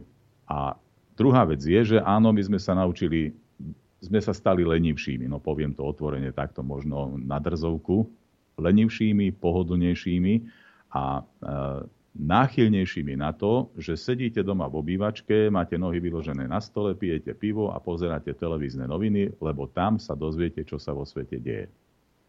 No a takto sa vlastne vystavujete a takto sa ľudia bežne vystavujú vplyvu médií a vplyvu tých médií, ktoré niekto vlastní. To znamená, že cez toto sa dostáva do toho média nejaká informácia, nejaká pravda, ktorá ale pravdou nemusí byť, lebo vieme, ako že médiá tiež sú ziskové, tiež, chodia, tiež proste žijú na báze nejakého profitu finančného a tak.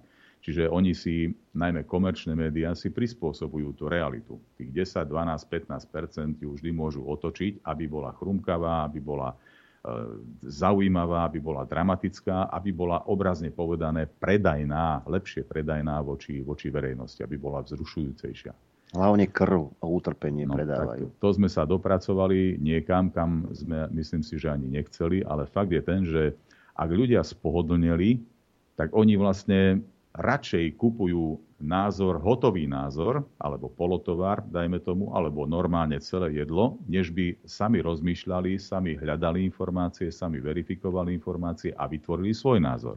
Je to ďaleko pohodlnejšie sedieť a pozerať sa na obrazovku, alebo počúvať rádio, alebo čítať noviny a prijať ten názor. Na to vám stačí iba to, že si poviete, no, tak je, to, je to v podstate to isté, čo si ja myslím a stotožníte sa s niečím, čo vám to médium predkladá. Ale už sa nezamýšľate nad tým, že či to je pravda, či to je polopravda, či to je trošku dezinformácia alebo úplná hlúposť, ale, ale príjmete to, lebo vám to vyhovuje. A teraz si predstavte, že každému to vyhovuje, alebo veľké väčšine to vyhovuje a takto sa začal pekne ten život krútiť na úplne iné obrátky, ako to bolo pred tými 5-8 rokmi dozadu. Existuje taká výhovorka niektorí, ktorí si povedia, ale ja na to nemám čas, 12 hodín robím, hypotéka nepustí, ja nemám čas, ja si pustím Markizu, aby som bol v obraze večer a potom pri nej zaspím, pri nejakom vzrušujúcom a intelektuálne hlbokom programe.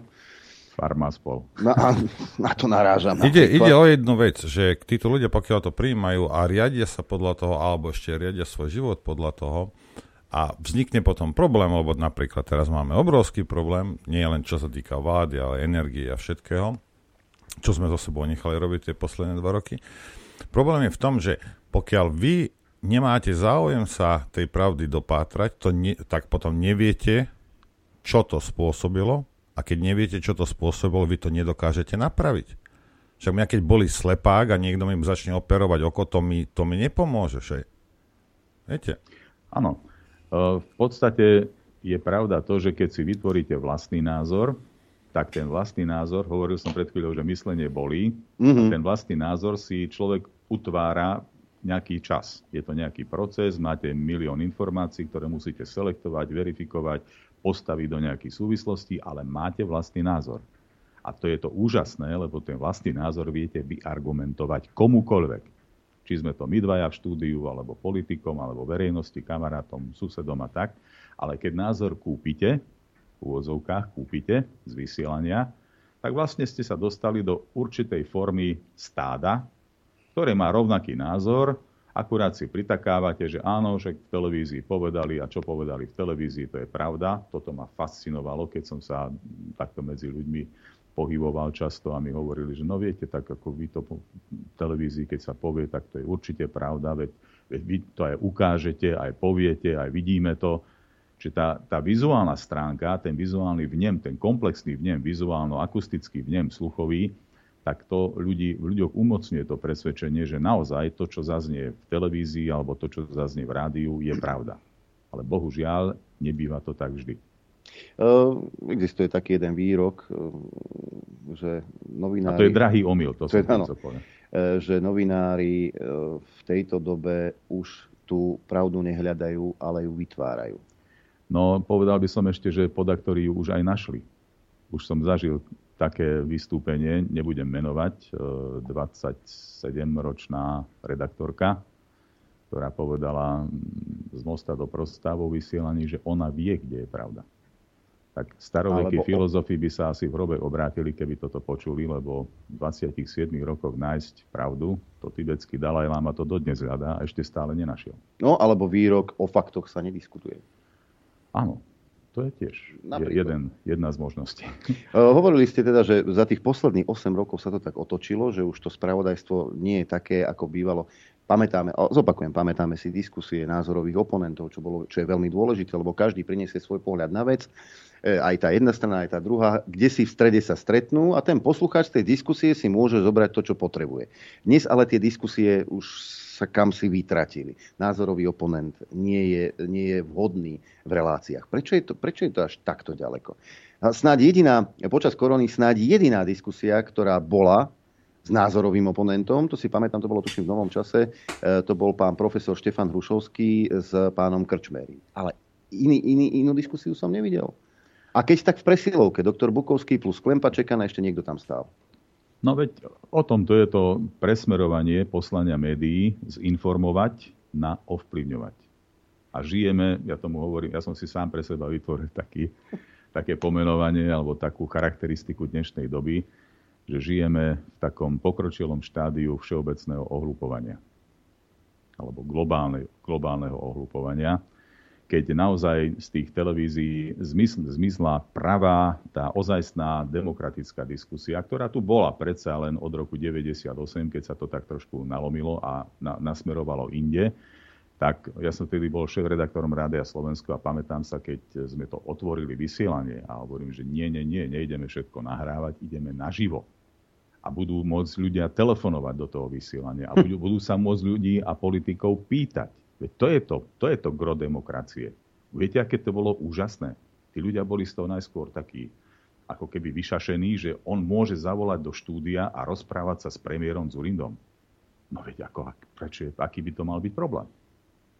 A ten politik je v inej, v inej konštelácii, v inej pozícii, keď má priamo odpovedať v, v rozhlasovom vysielaní poslucháčovi, ktorý sa mu stiažuje alebo hovorí mu svoj životný príbeh a musí reagovať. A to bolo úžasné. A tá diskusia bola, áno, boli aj nepríjemné otázky, boli aj otázky pochvalné, aj neutrálne. Aj od veci. Aj od veci samozrejme, ale to patrí k životu. A dnes je to bohužiaľ tak, že tie diskusie sú ako keby, to je taký moderný výraz, zarezané, lebo žiadna názorová oponentúra neexistuje, lebo to je nepohodlné. A na druhej strane tí moderátori často, nehovorím, že všetci, ale veľká väčšina z nich nie je celkom pripravená na tú moderátorskú prácu a necháva veľký priestor vlastnému egu napríklad, alebo považuje za dobrú reláciu alebo dobrú dramatickú reláciu to, keď si hostia skáču do reči, dokonca potom aj moderátor im skáče do reči, čiže hovoria nie dvaja hostia, ale aj moderátor. Tri osoby naraz, čo je absolútny nezmysel a zbytočnosť, pretože z toho nikto nemá nič ani moderátor, ani hostia, ale diváci najmenej vôbec diváci. Hej. Čiže ani verejnosť toho nemá nič, lebo sa nepočujú, prekrikujú sa a takým etalónom kvality relácie sa stalo to, nie že koľko informácií a koľko tých pravých informácií dostane ten divák a poslucháč, ale ako dynamicky a ako dramaticky reaguje jeden aj druhý oponent a vtedy je dobrá relácia, keď to iskry. No keď toto má byť kritérium dobrej relácie, tak potom to zabálme všetko a choďme preč. To je zbytočné. Ja sledujem tie diskusie, musím sledovať tie diskusie samozrejme, ale minulý týždeň a tento Niekedy týždeň... je to hazard so zdravím. Áno, áno, je pravda veľká. Niekedy sa to dá len s Lexaurinom, ale fakt včera som to musel vypnúť, lebo už, už, už tá moja miera e, seba tríznenia už bola presiahnutá, to je fakt. Vrátim sa k tým diskusiám, keď teda ste hovorili, že bola doba, keď v slovenskom rozhlase teda mohol ten občan klásť otázku priamo premiérovi. E, ja som sám robil tú reláciu, tak preto to hovorím aj z vlastnej skúsenosti. No ale prečo sa, prečo sa to už tak nedieje? U nás sa to deje napríklad, hej, stále, ale prečo to už nie? Tlačili politici na to, že nepríjemné otázky nechceme, aby sa nám kladli. Lebo bol som svetkom pri rôznych debatách, keď prišiel politik, ale o tomto sa baviť nebudeme. No, jednak e, médiá e, dosť stratili na svojej reputácii aj v očiach politikov. Presne preto, lebo nie sú tam osobnosti tých médiách chýba stredná generácia kvalitných novinárov a staršia generácia kvalitných novinárov. Takých, čo naozaj sú profesionáli, vedia, čo to je zodpovednosť, vedia diskusiu z nadhľadu riadiť, lebo o tom je ten moderátor, aby ste dali slovo, aby ste kontrolovali aj obsah toho, čo tí jedno, jeden alebo dvaja kohúti medzi sebou hovoria, aby ste do toho vkročili, ak je to ak to presiahne rámec slušnosti, povedzme, a garantovali dodržanie témy. No ale na to treba naozaj skúseného človeka, ktorý sa si sadne za ten mikrofón alebo pred tú kameru a bude to robiť v týchto intenciách. A navyše bude si uvedomovať to, že ten moderátor tam nie je preto, aby predvádzal na sebe nový top, uh, Hugo Boss uh, oblek alebo neviem čo, ale on je tam preto, aby sa pýtal to, čo by sa pýtali ľudia z radov verejnosti, keby na to mali možnosť. Čiže tie otázky by mali byť krátke, vecné, trefné a také, ktoré vyplynú z aktuálnej požiadavky aj doby, aj ľudí. Keď bola korona, no tak sa vrátim ako príklad e, k tejto epoche, čo sme prežili. No naozaj, ako spoločnosť bola rozdelená, rozdelili ju politici v prvom rade svojimi výrokmi a svojimi Svojim činmi, konaním, konaním ale v médiách chýbala, chýbala vyrovnaná diskusia. Ja som sám podpísal petíciu, v ktorej sme apelovali na vtedajšieho generálneho riaditeľa Jara Rezníka, že pre Boha, veď treba zorganizovať sériu okrúhlych stolov. Nikto nepopiera význam očkovania. Ale na druhej strane existuje aj druhá skupina odborníkov, ktorí poukazujú na rizika.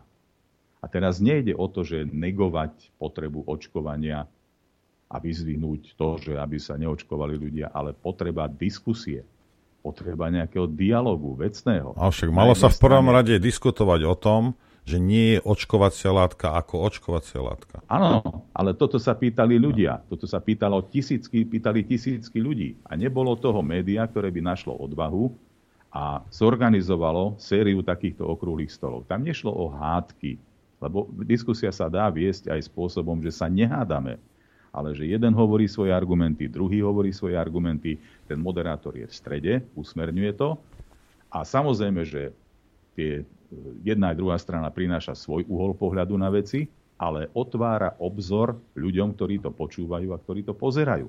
A tí dostávajú informácie, ktoré spracujú a buď budú priaznicami očkovania, alebo nebudú priaznicami očkovania. Áno, je to tu riziko.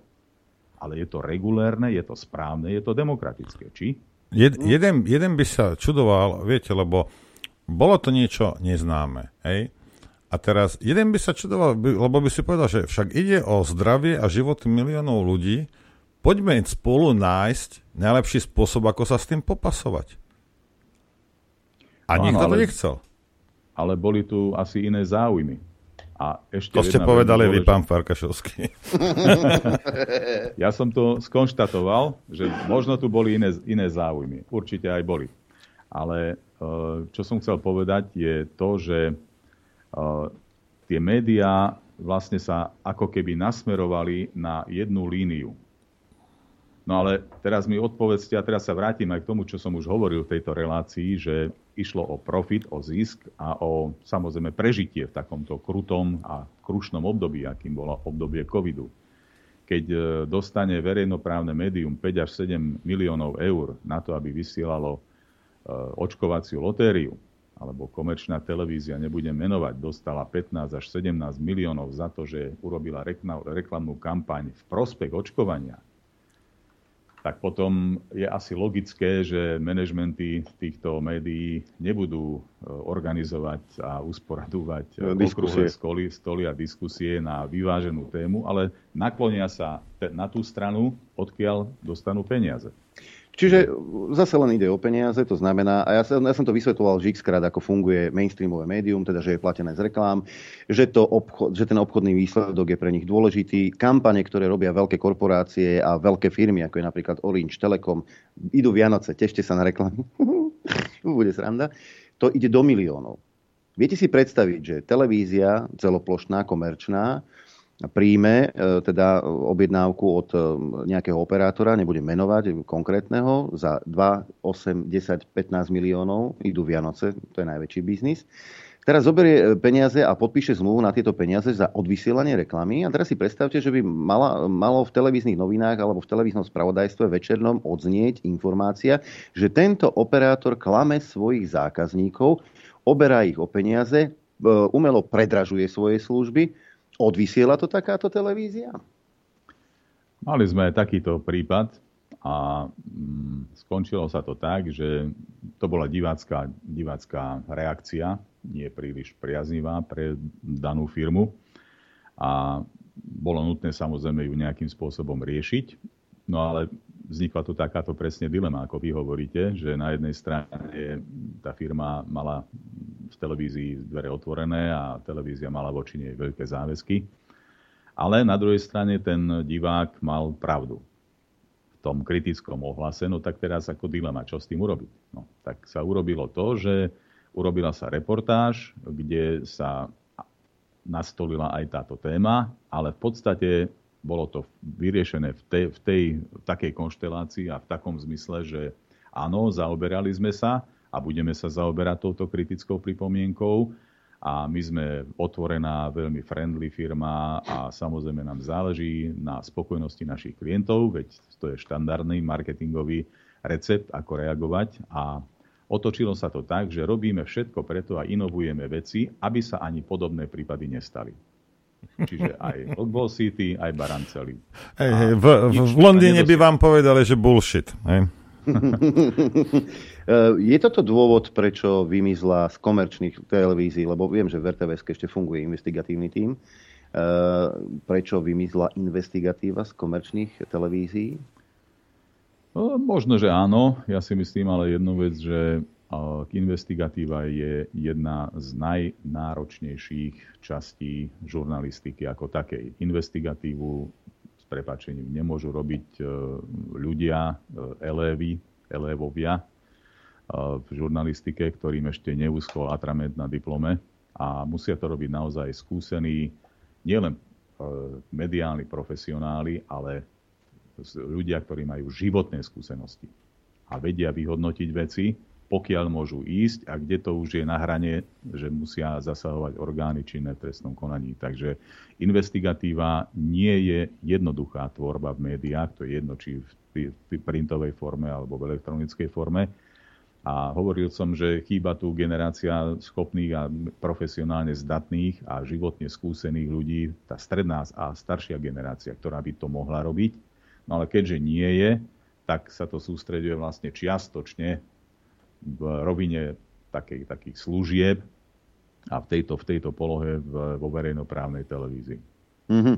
E, nie je dôvodom toho, že sme tam, kde sme, že v tých médiách, či už komerčných alebo niekde inde, e, a spomínali ste to pred desiatkami minút, že chýba tá stredná alebo tá staršia generácia tých novinárov, ktorí to robia celý život, je to je pre nich srdcovka, je to pre nich hrdosť robiť, tu, robiť to spravodajstvo tak, ako ich to naučili a tým by mali prenášať tie svoje skúsenosti a pohľady a, a, a to všetko na, na tých mladších, ktorí mnohokrát tú novinárčinu ani neskončili. Mnohokrát sú to um, absolventi masmediálnej komunikácie, po prípade uh, nejakých sociálnych vied majú titul, ale radi by robili v takýchto redakciách a ne, vzdelanie na to nemajú. Ja som toho bol svetkom, sám viem, o čom hovorím. No viete, tí starší a stredný, no, stredná generácia novinárov je výhodná, ak by bola v nejakých médiách, aj z toho dôvodu, že je to pevná súčasť e, toho novinárskeho prostredia v danom médiu. A takýto novinár, ktorý už má stredný vek alebo starší vek, je aj skúsený, životom ostrieľaný, aj mediálne ostrieľaný, tak takýto novinár, poviem to veľmi jedno, zjednodušene, nie je ohýbateľný natoľko, ako ten, ten mladý. mladý novinár, ktorý príde do redakcie a dostane za úlohu odísť do parlamentu. Dnes ideš do parlamentu na desiatu a natočíš tam nejaké zábery, ako poslankyni tam e, uteká očko na pančuche a potom z nej urobíš nejaký, nejaký showbiznisový záver. Čiže uh, tí mladší novinári, to nie je ich vina a ich chyba, ale proste nemajú toľko životných skúseností, aby aby začali zastávať či už moderátorské pozície alebo, alebo pozície v rámci investigatívnej žurnalistiky, o, o ktorej hovoríme. Hm. Uh, hm. To sú informácie, ktoré som čakal, že, že sa dozviem, ale existujú aj tlaky v médiách. Ja viem, že hej, ale či ste to postihli aj vy, že niektorí sú dôležitejší pre vedenie a niektorí nie. Takzvané rektálne, e, rektálny alpinizmus, ja viem, že funguje. Či, či ste to postrehli aj vy, že niekto, kto sa vedeniu vtiera čo najviac, tak potom dostáva toho priestoru oveľa viac? Tak uh, určite... Že to sú... nie je o skúsenostiach, o práci, ale o niečom inom. Určite aj takéto prípady sú a nie je ich málo. Mm, ja som zažil ešte v slovenskom rozhlase v čase šéf-redaktorovania uh, taký nepriamy nátlak uh, zo strany úradu vlády, že mm, urobiť nejakú objednanú e, reportáž alebo rozhovor na tému premiér a koniec školského roka. Tak hovorím, ale čo, čo, čo má so školským rokom e, predseda vlády. Hovorím, tak prepačte, ale že, že on má nárok vystúpiť v médiu verejnej služby, teda verejnoprávnom médiu, lebo to zákon umožňuje. Hovorím, prepačte, ja som tu preto, aby som dodržiaval zákon a žiadny zákon nehovorí o tom, že predseda vlády má právo vystúpiť a požiadať o vystúpenie a o vysielací čas pri príležitosti skončenia školského roka. Hovorím, tak v prvom rade, ako keď, keď, keď už, tak si myslím, že mal by to urobiť minister školstva. Keď už. Hovorím, ale zase tiež Logicky. každý rok na konci alebo potom aj na začiatku bude požiadavka, že aj na začiatku školského roka sa musí prihovoriť. Ale hovorím, premiér má, má len tri možnosti, ako, ako požiadať o, o vysielací čas. A to isté platí pre predsedu parlamentu alebo pre prezidenta. V prípade pohromy živelnej, v prípade nejakej katastrofy, prípade mimoriadnej situácie, ktorá samozrejme vznikne na základe nejakej katastrofy a v prípade vyhlásenia vojnového stavu. Hovorím, ktorý, ktorý z týchto troch zákonom predpísaných možností zodpovedá, ktorá z týchto možností zodpovedá tomu, že chcete vystúpiť na konci školského roka. No ani jedna. No tak potom sa pokúšali cez generálneho riaditeľa, prišla správa, že teda že mal by som súhlasiť, hovorím, nie, Prečo? Z akého dôvodu? Potom tu budeme mať žatvu, tak bude sa domáhať vysielacieho času minister pôdohospodárstva, vedie žatva.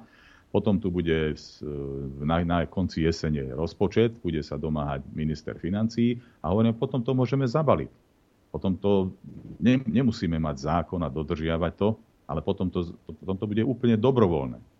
A keď som preberal funkciu šéf-redaktora v slovenskom rozhlase, tak som povedal vtedajšiemu riaditeľovi Rezníkovi, že, ktorý využil vlastne to, že ja som sa vrátil práve z BBC a tomu pomohlo vlastne prežiť v tých kritických časoch, že nový šéf spravodajstva a tak ďalej. Ja som mal základnú podmienku. Hovorím, BBC bola budova Bush House v strede Londýna, ktorá odolala aj nemeckému bombardovaniu. A to je symbolika. Hovorím, ja keď to prevezmem a budem sa snažiť nejako robiť toho šéf-redaktora, hovorím, tak musí to mať pevné piliere. A je základný pilier je ten, že toto rádio po novom bude ako baobab, ako ten najväčší, najhrubší, najsilnejší strom sveta a bude odolávať tlakom sprava, tlakom, tlakom zľava, spredu, zozadu a bude kolmo stáť. Nebude to ranená breza, ktorá sa bude hýbať tam, odkiaľ vietor fúka, alebo kam nefúka, alebo odkiaľ ide. A to sme sa dohodli a hovorím, a toto ja dodržiavam. A keď je tu zákon takýto, tak jednoducho musí platiť. Aj pre predsedu vlády, aj pre predsedu parlamentu, aj pre prezidentku. A ustáli sme to. To bolo to dôležité. Ja sa vrátim k tej BBC, keďže ste tam stážovali skoro 7 rokov. Eh, ešte stále je BBC aj vzor pre našich novinárov akýmsi baobabom, alebo to, čo sme sa bavili v úvode, že za tých posledných 5-8 rokov sa to rúti niekde in, niekam inám, je stále BBC tým Viete, ľudia aj vtedy, aj teraz, čo potrebujú? Verejnosť, občan, to je jedno kde, v ktoromkoľvek štáte. Potrebuje aspoň sa priblížiť k pravde. Nehovorím, že ju nájsť, lebo to je mhm. dlhý proces a ťažký proces, ale aspoň sa priblížiť k pravde a dopátrať sa nejakej informácie, o ktorej môže byť presvedčený, že je dôveryhodná. BBC platila vždy politika overovania informácie minimálne z dvoch až troch zdrojov. Až potom sa zverejnila tá informácia. Nehovorím, že sa nestali chyby a nestávajú chyby aj BBC samozrejme, ale ľudia sa naučili, prečo je teda portál BBC najnavštevovanejší spravodajský portál na svete. S niekoľkými miliónmi kliknutí a pozretí denne. No preto, lebo tam je garancia, aspoň aká taká garancia tej dôveryhodnosti informácií. No podstatné je to, čo hovoríte, že aká taká. Druhá vec je, že ten, tá politická korektnosť a ten woke movement, uh, tým BBC je, je, je teraz prelezený skrz na skrz, takisto ako všetky ostatné médiá. Aj BBC boli manažmenty, zažil, som tiež finančný manažment, ktorý nastúpil a ktorý začal preratúvať uh, minutáž, minutáž a produkciu, produktivitu práce redaktorov na peniaze, ale veľmi rýchlo skončil. Pretože práca v médiu, to je tvorivá práca. Tá sa nedá vyčísliť, že teraz si v práci 5 hodín a musíš vyrobiť 20 minút alebo 4 hodiny programu lebo to jednoducho nejde. To je tvorivá práca, ktorá funguje na úplne inej báze ako na prepočte minút na peniaze. Čiže áno, aj takéto pokusy boli, aj sa objavili v dejinách a v histórii BBC, ale, ale takýto rýchlo skončili, pretože neporozumeli podstate toho daného média. A v podstate torpédovali to jeho úsilie a tú kvalitu tej značky, lebo BBC od vojny, vlastne od svojho vzniku v 20. 26. či 4. roku zohrávala obrovskú úlohu a tá značka sa budovala dlhé, dlhé desaťročia a bola zárukou stability, bola zárukou dôveryhodnosti a kvality danej informácie. To čo, to, čo tam zaznelo, tak mohlo byť braté ako Berna minca. A toto ale fungovalo napríklad aj v slovenskom rozhlase istý čas. Že áno, slovenský rozhlas bol takým etalónom spisovnej slovenčiny napríklad. Nás v tom čase brali ako úplne rovnocenného partnera jazykovednému ústavu Slovenskej akadémie vied.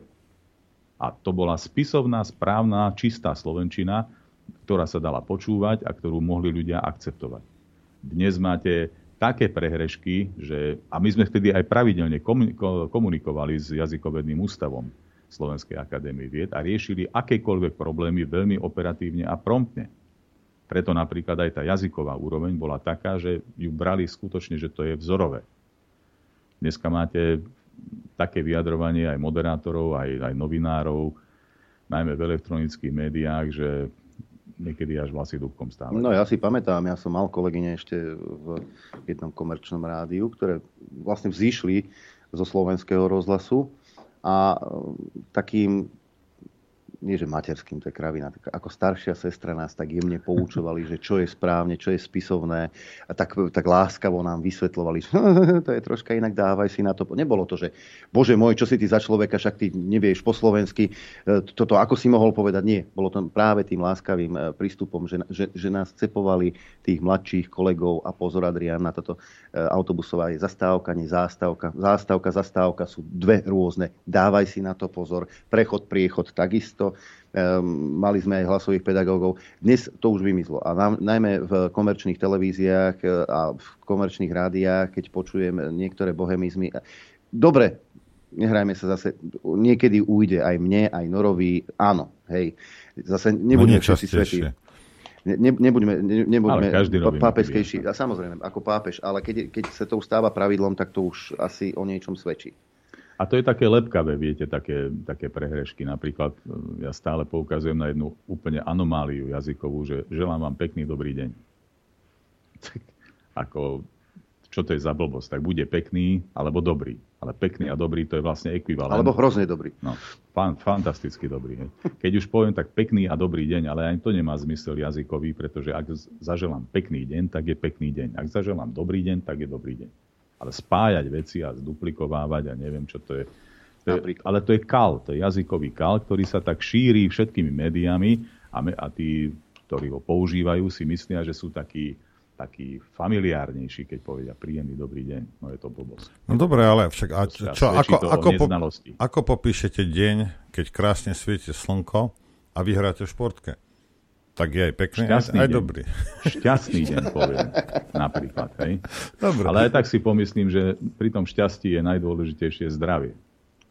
Viete, lebo, lebo zdraví boli všetci aj tí na Titaniku, ktorí pošli, takže ano, to je pravda. Treba, treba mať šťastie. Šťastie zahrňa a zastrešuje všetko. E, nezabilo to spravodajstvo aj v rtvs ako tak, to e, tá, tá, tá politická korektnosť, keď o nejakých témach sa nesmie hovoriť a keď tak len kladne?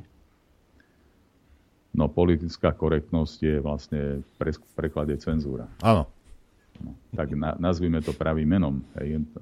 Dobre, môžeme to diplomaticky vnímať, ale politická korektnosť, čo to je politická korektnosť? No, tak bude téma, ktorú ideme rozpitvávať a to znamená, že z jednej aj z druhej strany, aj tí, ktorí to myslia, že, že je to je to pozitívne, ale aj tí, ktorí myslia a sú presvedčení, že to je negatívne. Byť, ja neviem, teraz aktuálne vojna na Ukrajine. Tak e, ja nie som, ja som ak proti akejkoľvek vojne, proti akémukoľvek krvi prelievaniu, proti akémukoľvek násiliu. Nepovažujem to za správne vôbec, že došlo k takejto agresii. Ale na druhej strane už je to tu a ľudia sa právom pýtajú. Je to regulérne, že sa pýtajú, je to demokratické, že sa pýtajú, z čoho to vzniklo doteraz som nenatrafil v médiách ani na, na jednu tem, tematickú diskusiu, ktorá by sa venovala problematike e, vzťahov v rámci Ukrajiny alebo problematike medzinárodných vzťahov Ukrajina versus Rusko a naopak. Kde by, na, kde by tí odborníci, veď ich máme, či už sú to politológovia, historici a tak ďalej. Vojenskí analytici, vojenskí analytici ktorí by vedeli vniesť svetlo sveta, že čo vlastne sa tam deje, deje a dialo. Prečo to celé vzniklo? Lebo toto je základná otázka, na ktorú ľudia nemajú odpoveď. A keď nemáte odpoveď, keď nemáte betónovú platňu, na ktorej postavíte dom, tak nemôžete postaviť dom, lebo nemáte na čom sa to zrúti. Takže toto ľuďom chýba, táto vyvážená diskusia jednej aj druhej strany, bez ohľadu na to, že áno, môže sa to skončiť tak, že ľudia si zmenia názor z pozitívneho na negatívny. Alebo naopak. No lebo keď nemáte informácie, tak ste oveľa náchylnejší byť a vnímať a osvojovať si tie konšpiračné teórie všelijaké, ktoré nemusia byť pravda, ktoré môžu byť hotové dezinformácie. A vieme, že v čase vojny sa pracuje veľmi intenzívne na jednej aj na druhej strane s množstvom dezinformácií ale nemáme dostatok informácií, alebo presnejšie máme iba jednostranné informácie. A to je chyba. Áno, veď e, sme svedkami. To nie je téma, ktorá je zakázaná, lebo téma tu je za našimi hranicami, za humnom. Hej. Tak téma tu je, o prečo len nediskutovať. Dokonca niektoré správy končia v mainstreame e, vetou e, tieto informácie sa nám nepodarilo doložiť. Overiť. Overiť, overiť. Z, no. overiť z dôveryhodných zdrojov. A napriek tomu to pustia von? No ja som si v okolností cez víkend pozrel e, správy verejnoprávnej televízie a čuduj sa svete, aj v sobotu bolo 12 minút a v nedeľu 13 minút o iba Ukrajine a úvodných 13 minút a úvodných 12 minút. Až v 15. minúte prišla informácia o tom, že v sobotu sa uskutočnil protest, protest proti chudobe až v 15. minúte vysielania verejnoprávnej televízie prišla na narad správa alebo informácia o tom, čo najdôležitejšie sa dialo u nás doma. No, tak proste tu je elementárna otázka, to je, to je čo za dramaturgia.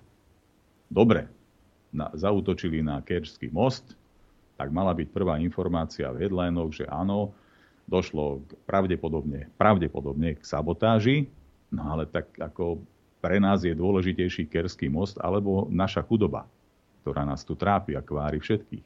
Keby to, keby to bola Markiza, mi to je jedno, hej? To, ale no áno, verejnoprávna televízia. O to ide. Že uh, aj na západe, aj v, tom, aj v tej Británii vlastne je obrovský rozdiel medzi komerčnými televíziami, Channel 4, ITV a, a tak, a medzi BBC. No ale ľudia si majú možnosť vybrať. Dobre, tie komerčné sú možno aktívnejšie a dynamickejšie, v uvádzaní nejakých e, senzačných informácií, ale ľudia si vždy počkajú na to BBC, ktoré je síce pomalšie, a to z toho dôvodu, že si to musí z dvoch alebo troch zdrojov overiť najprv, kým to dá von, ale vždy si na to počkajú, lebo nie je dobré podľahnúť e, nejakej senzácii hneď v momente vypuknutia bez znalosti a bez, bez znalosti a bez toho, aby ste mali ďalšie fakty. Problém je, že my Slováci, problém je, že my Slováci nemáme, nemáme na koho čakať. Kto to verí? Ideme si no, zahrať. Áno, tu by, mala, tu by mala práve nastúpiť e, verejnoprávna televízia ano. a rozhlas, aby suplovali presne toto, toto duálne prostredie, ktoré je na Slovensku. Lebo máme komerčné médiá, máme verejnoprávne médiá. A presne to by mala byť úloha verejnoprávnych médií. Keby to robila dobre, aj RTVS, aj komerčné t- rádia a televízie, tak by ste tu nesedeli, pán Farkašovský. Fakt? Projekt by Infovojny by nebol potrebný. No. Ideme si zahrať a ešte sa vás opýtam z tej mediálnej strany na jednu otázku a potom sa ešte vrneme na politiku. Chcete vedieť pravdu? My tiež. My tiež. Počúvajte Rádio Infovojna. Pozerám sa krátko na hodinky a už je po 11. tak už dobrý deň vám prajem. No určite, dobrý deň a ja prajem každému. Hosťom štúdiu E, pán Farkašovský, ktorý nám prišiel povedať o svojich skúsenostiach z médií a že nie sú malé, napríklad ako BBC, stáž a tak ďalej a tak ďalej. Poznáte ho z Markízy, jeho tvár a hlas určite tiež. No ale ešte jedna vec z mediálneho prostredia, potom sa pustíme do inej témy. Ako ste sa pozerali na, na, na ten cirkus začiatkom marca, kedy sa začínali vypínať nepohodlné weby? Lebo v prípade Infovojny to nebolo o tom, že by sme boli prokremeovskí alebo, alebo ja neviem, platení rovno Putinom žena sa stále pýta, kde sú tie peniaze. Ale išlo hlavne o to, aby sa kritické a nepohodlné hlasy dostali niekam tam, kde ich nie je počuť.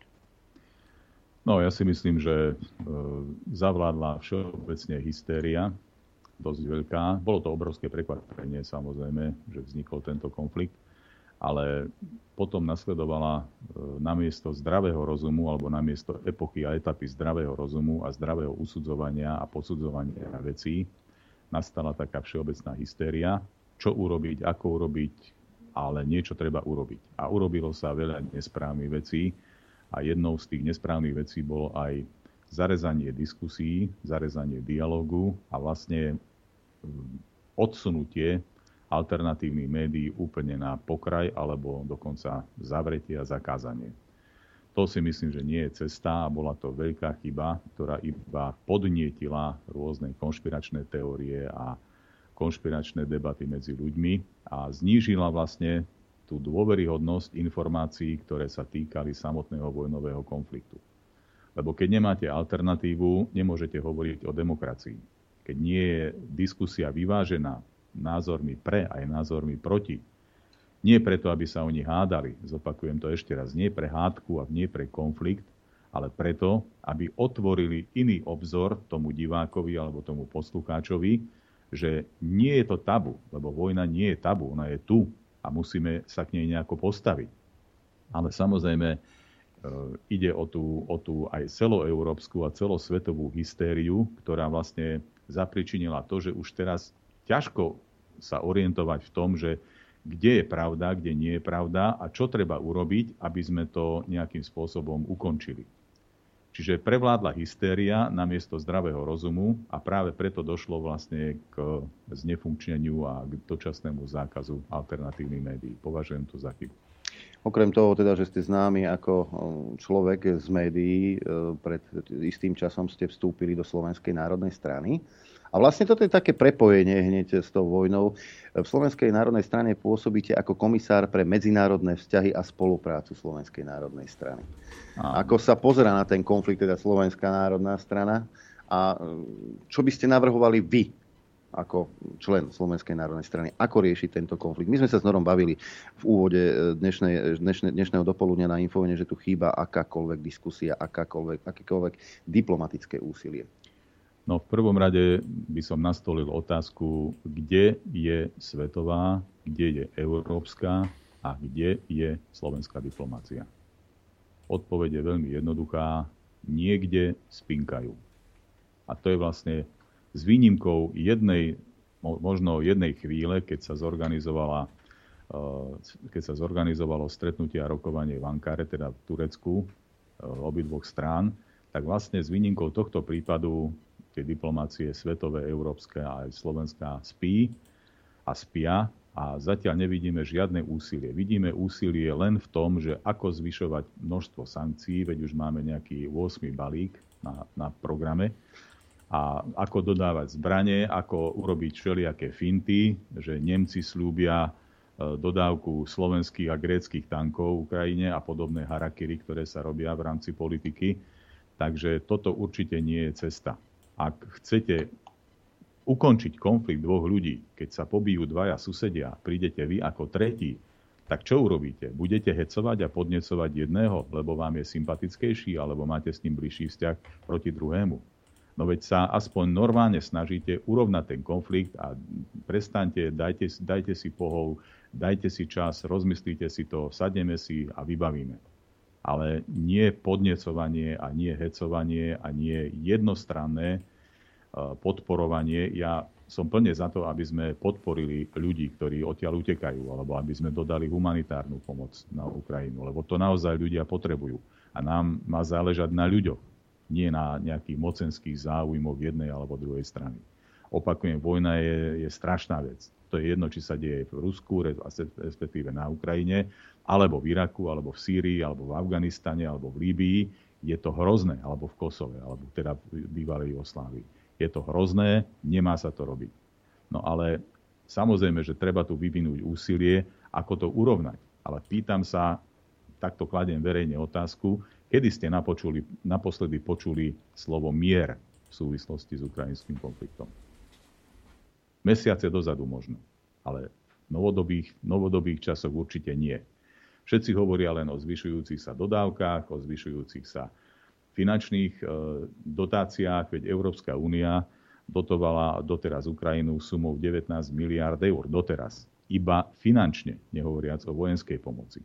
No ale dokedy to môže takto trvať? Dokedy tam budú Američania liať peniaze a dokedy tam budú posielať Hajmarsy a, a vojenskú techniku a tak ďalej? Dokedy? To je proste nonsens.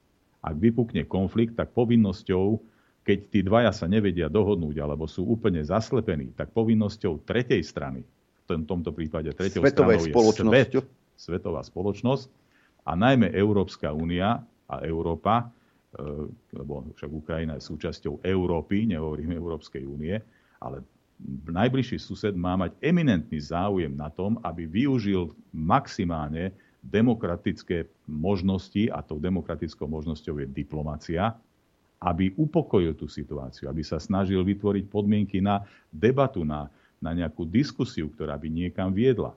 Lebo to dodávanie zbraní považujem za úplné šialenstvo, ktoré je ťažko zastaviteľné, lebo keď sa to teraz zastaví, tak samozrejme jedna strana konfliktu bude obviňovať teraz svet a Európsku úniu, že ste prestali dodávať zbrane.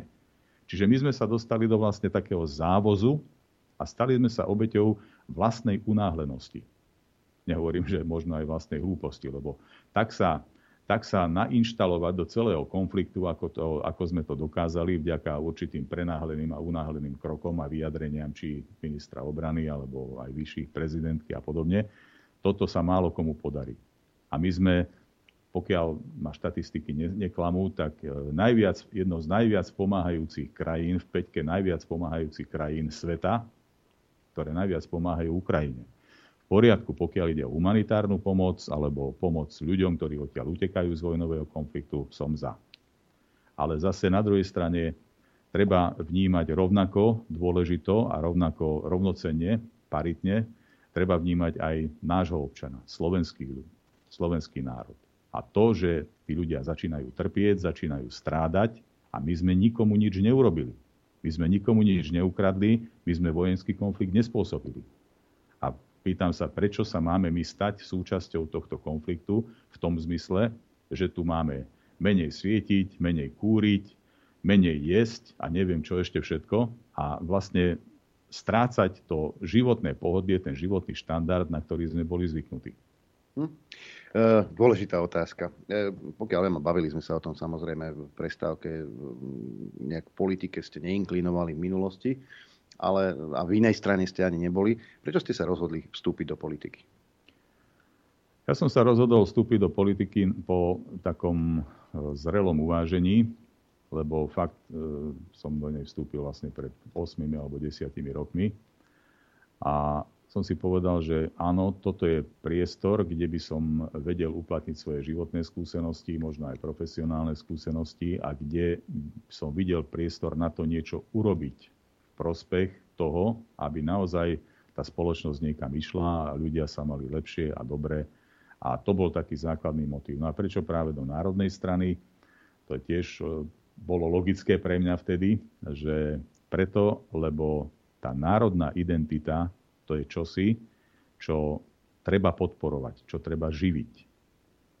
Tú integritu a tú národnú identitu človeka tu dostanete do vienka, keď sa narodíte.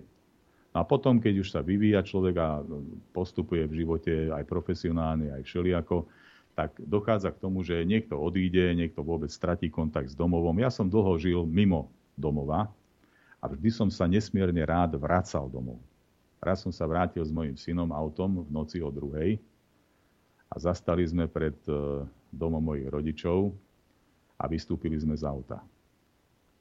A bola tma iba, ho, iba hviezdy blikali a tma. A v diálke nejaký pes zavíjal trošku, ale proste, a povedal som, že aha, toto je ono, kde sa potrebuje človek vrátiť. A potom z hodou okolností, uh, asi o rok alebo dva roky som bol zase na letisku pre syna, ktorý sa vracal uh, z tohoto, z, z, z západu, vlastne z Británie. No a si predstavte, že v aute mi povedal pri prechode hraníc, tak si položil ruku na srdce a hovorí, oci, konečne doma. A vtedy som to si uvedomil, že áno, aj, toto, bola, toto bolo svojím spôsobom moje dielo, lebo som mu poukázal na to, že čo to je vlastne ten, tá vôňa toho domova, to ticho domova, to objatie domova. To je úžasná vec a to má človek iba jedno. Iba jeden domov. Darmo budete žiť v Amerike, v Kanade, v Austrálii, ale domov vždy budete mať iba jeden. Tam, kde ste sa narodili, a nie nadarmo sa hovorí, že tam aj moje kosti spočinú, kde som sa narodil a to je tá, tá silná stránka väzba k domovu a k národu. Takže toto bol ten môj dôvod, prečo som sa rozhodol práve do tej strany vstúpiť, ktorá vlastne má svoj, po svojom vienku ten národný element alebo pilier národný. Ako sa pozeráte na... Lebo ja, ja to vním, vnímam, už som jak Zúza. Ja to sledujem z médií, hej, citlivo vnímam potom to, som v takom, citlivom, v, to, v takom citovom rozpoložení. Ako komentátori rôzni z našich mainstreamových médií, rôzni, rôzni sociológovia, ako tú národnú identitu alebo ten pocit sa snažia v ľuďoch zadúpať, že to nie je dôležité, že, že dôležitejšie je byť euróobčanom ako Slovákom a že vlastne to je také zastaralé videnie sveta že to na, nemáme byť na čo hrdý legendárny výrok eh, Veroniky Remišovej, však my sme taký malý národ, my ani také významné osobnosti nemáme. Prečo to robia? Je to zaujímavé, je to taký plazivý liberalizmus, ale na druhej strane si zoberte len takú situáciu, keď Slovensko hrá na majstrovstvách sveta v ľadovom hokeji a z okolností vyhrávame a z okolností postupujeme do semifinále a nebodaj aj do finále tak celé Slovensko je na nohách, celé Slovensko má oblečené e, dresy so štátnym znakom a čiapky so štátnym znakom nosíme. A zrazu je celá tá hystéria, národné farby, národné zástavy a pozbudzovanie. Čiže šport vlastne zjednocuje a zjednotí v tomto prípade a vyvolá aj tie národné emócie. A tá, k tomu sa hlásia zaujímavé, že aj liberáli, aj konzervatívci, aj liberálno-demokrati, aj socialisti, aj všetci. Čiže my máme bohužiaľ takú vlastnosť Slováci, že nevážime si to, čo máme. My máme úžasnú krajinu. Hoci kto, kto sem príde, je fascinovaný z toho, čo všetko tu je. Okrem mora, úplne všetko. Okrem mora sopiek, povedzme. Hej. Tak máme šíravu, dobre. Ale máme more, hej, šíravu. Ale uh, poviem vám len jeden príklad z mojej uh, praxe žurnalistickej. Mal som jedného dobrého kamaráta, on bol vojenský ataše eh, jedného nemenovaného veľvyslanectva na Slovensku. A z hodou okolností mali sme nejaké vianočné stretnutie a on už odchádzal. Končila mu misia po neuveriteľných nie 4, ale 6 rokoch. A bavili sme sa, že teda ako sa ti tu pozdávalo, ako sa ti tu páčilo a, a tak. A hovorím, John, že povedz mi, čo sa ti tu páčilo na Slovensku? A on mi povedal presne toto, že áno, máte tu všetko okrem mora. Máte tu históriu, máte tu prírodu, máte tu nádherných ľudí, ktorí, ktorí proste sú ľudskí, prívetiví, pohostinní, milí, dobrosrdeční a tak ďalej. Hovorím, no výborne, tak to sa dobre počúva. A teraz mi povedz, John, že to zle. Čo, čo je tu zlé na Slovensku? A on sa, on sa tak akože ošíval trošku a a uvažoval a potom povedal, chceš to vedieť, tak ti poviem môj názor. Hovorí, málo zlého som tu našiel, ale jedno zlé som predsa len našiel. Hovorí, že u vás je jedna chyba na Slovensku. Každý chce byť náčelník. Ha! Noro, počul si? Áno, každý chce byť Vincentu, ja viem. Každý ja chce byť viem. náčelník. A to sa nedá. No. Keď každý chce byť náčelník, to znamená, každý má svoje ego, každý vidí svet po svojom a čo tu chýba, je pokora. Pokora aj medzi ľuďmi, aj v žurnalistickej oblasti, teda v novinárskej oblasti, aj v politike, samozrejme, tam to chýba najviac, hádam, lebo v politike vás e, dnes sedíte na tej stoličke v parlamente, ale zajtra už nemusíte. A to, či tam budete sedieť, to nezávisí od vás. To nie je vaše dielo, to je dielo priazne ľudí, ktorí vás buď vnímajú a podporujú, a, a niečím ich uchvátite, alebo, alebo nebodujete a nie ste tam. Čiže prilepiť sa k stoličke, či parlamentnej, alebo vládnej, alebo ministerskej, je obrovská chyba. Proste človek to musí vždy brať, že je to dočasné a je to tam. A som tam preto, aby som zo seba mohol dať to najlepšie, čo mám. Ale nemôžem zabúdať na, to, na tých ľudí, ktorí ma tam zvolili. Na tú pokoru voči ním a komunikáciu voči teda s nimi. A to je vlastne také prepojenie aj s mediálnym prostredím, že tá pokora chýba. E, málo kto si uvedomuje z tých, ktorí robí v médiách, že keď skončí, do troch mesiacov po ňom ani pes neštekne. A toto si málo kto uvedomuje. A to isté, to isté je aj v tom poslaneckom kresle, lebo tam niektorí, niektorí jedinci, keď si dostanú ten poslanecký preukaz, tak si myslia, že majú modrú krv. A myslia si, že sú niečo viacej. No, mne trvalo skoro pol roka, kým som si zvykol na oslovenie, že ma volali pán poslanec. No, to, pre mňa to bolo také čudné celé, no ale tak dobre, tak človek sa pohybuje potom v tom prostredí, tak sa s tým nejako zžije. Zžiť sa musíte, lebo veď tam pôsobíte a musíte vyvíjať pra- nejakú prácu, nejakú činnosť, nejakú aktivitu, ale zase nie upeto sa správať a upeť, upeť sa na tú stoličku a chytiť, chytať sa toho za každú cenu. A preto sa nečudujem sa, lebo chápem tých ľudí alebo parlamentných poslancov súčasných, že sa nechcú vzdať svojho mandátu a nerozmýšľajú o predčasných voľbách. Ale zase na druhej strane, keby som tam sedel na ich mieste ja, nehovorím teraz, že som lepší alebo horší, som urobil veľa, veľa v živote, ale by som to vždy bral z pohľadu tých, ktorí ma tam volili. To je dôležité. Nie to, že ja tam sedím a teraz sa tam budem držať, držať zubami, nechtami, čo najdlhšie. A napriek tomu, že nič už neurobím a nebudem vôbec plniť to, čo som ľuďom slúbil, ale budem sa tam držať, lebo veď áno, ekonomické pozadie. Čiže chýba tá pokora aj, u, aj v politike, aj u politikov, aby som vnímal veci očami a cítením toho a tých ľudí, ktorí ma tam zvolili. Ja tam nie som sám za seba. Ja, sa, ja tam reprezentujem nejakú časť, nejakú voličskú vzorku, nejakú základňu a hlavne sa snažiť o to, že aby to nebola úzka základňa nejaká stranických sympatizantov, ale robiť to tak, aby to nachádzalo odozvu aj u tej druhej strany alebo u tretej strany voličov. Čiže snažiť sa byť naozaj taký, že áno, mať nejaké ideály, v našom prípade je to národné, sociálne a kresťanské, ale zase na druhej strane vnímať aj to, že existuje aj iný, iný tábor ľudí, iná polariza- polarizovaná skupina v rámci spoločnosti a musím robiť niečo tak, aby to zohrávalo dôležitú úlohu aj pre jednu, aj pre druhú stranu. To nie je lavírovanie, mám svoje ideály, mám svoje presvedčenie, na základe toho jednám, ale jednám a konám s pokorou. To je dôležité. Ehm, ja som sa zámerne že pýtal, že prečo teda sa nás snažia v nás utvrdiť myšlienku, že nejakí predkovia, alebo že nejaká národnosť, alebo identita, to už dnes nie je dôležité byť svetoobčanom. A potom mám taký dojem, že tie národné sily, ktoré sú na Slovensku, alebo niektoré sa označujú za národné sily, za toho on jeho sa nevedia spojiť. Každý na každom vidí niečo zlé. Miesto toho, aby sme ťahali za jeden povraz, aby sme sa zapriahli do jedného voza, ideme každý inou stranou. Možno k tomu dospieva aj ten názor, že každý chce, tu byť náčelník, ale ako z tohto von, lebo toto nie je cesta. Pokiaľ sa, pokiaľ sa naozaj nejaké síly v tom národe nespoja a nebudú ťahať za jeden povraz, tak to môžeme zabaliť. No áno, tá súčasná politická reprezentácia veľmi, veľmi efektívne zapracovala na tom, že spoločnosť sa hlboko, hlboko polarizovala. Vytvorili sa tu také konfliktné vzťahy, taká nevraživosť, taká antipatia a animozita medzi politikmi, že to, že to ne, nemalo, nemá období v histórii a v dejinách Slovenska. A podľa môjho názoru zjednotiť toto všetko je úžasný problém a bude to niekoľko ročný alebo možno aj generačný problém zjednotiť nielen národné sily, ale zjednotiť slovenskú spoločnosť. To si myslím, že je najdôležitejšie, oveľa dôležitejšie ako dokonca zjednotiť národné síly, lebo u národných síl je to tak, že dobre, máte štandardnú konzervatívnu politickú stranu, Slovenskú národnú stranu, máte iné strany, ktoré sú v postojoch a v návrhoch riešení a vo videní sveta o mnoho radikálnejšie o mnoho nevy, nevypočítateľnejšie, nevyspytateľnejšie.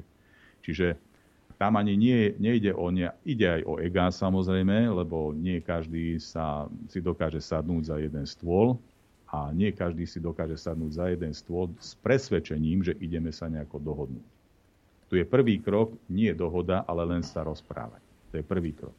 Potom z toho môže vzniknúť druhá rozprava a až potom tretia fáza by mala byť nejaká dohoda. To je veľmi zložité a veľmi zdlhavé. Každý má iné videnie sveta a každý sa v tom videní o niečo líši od toho druhého.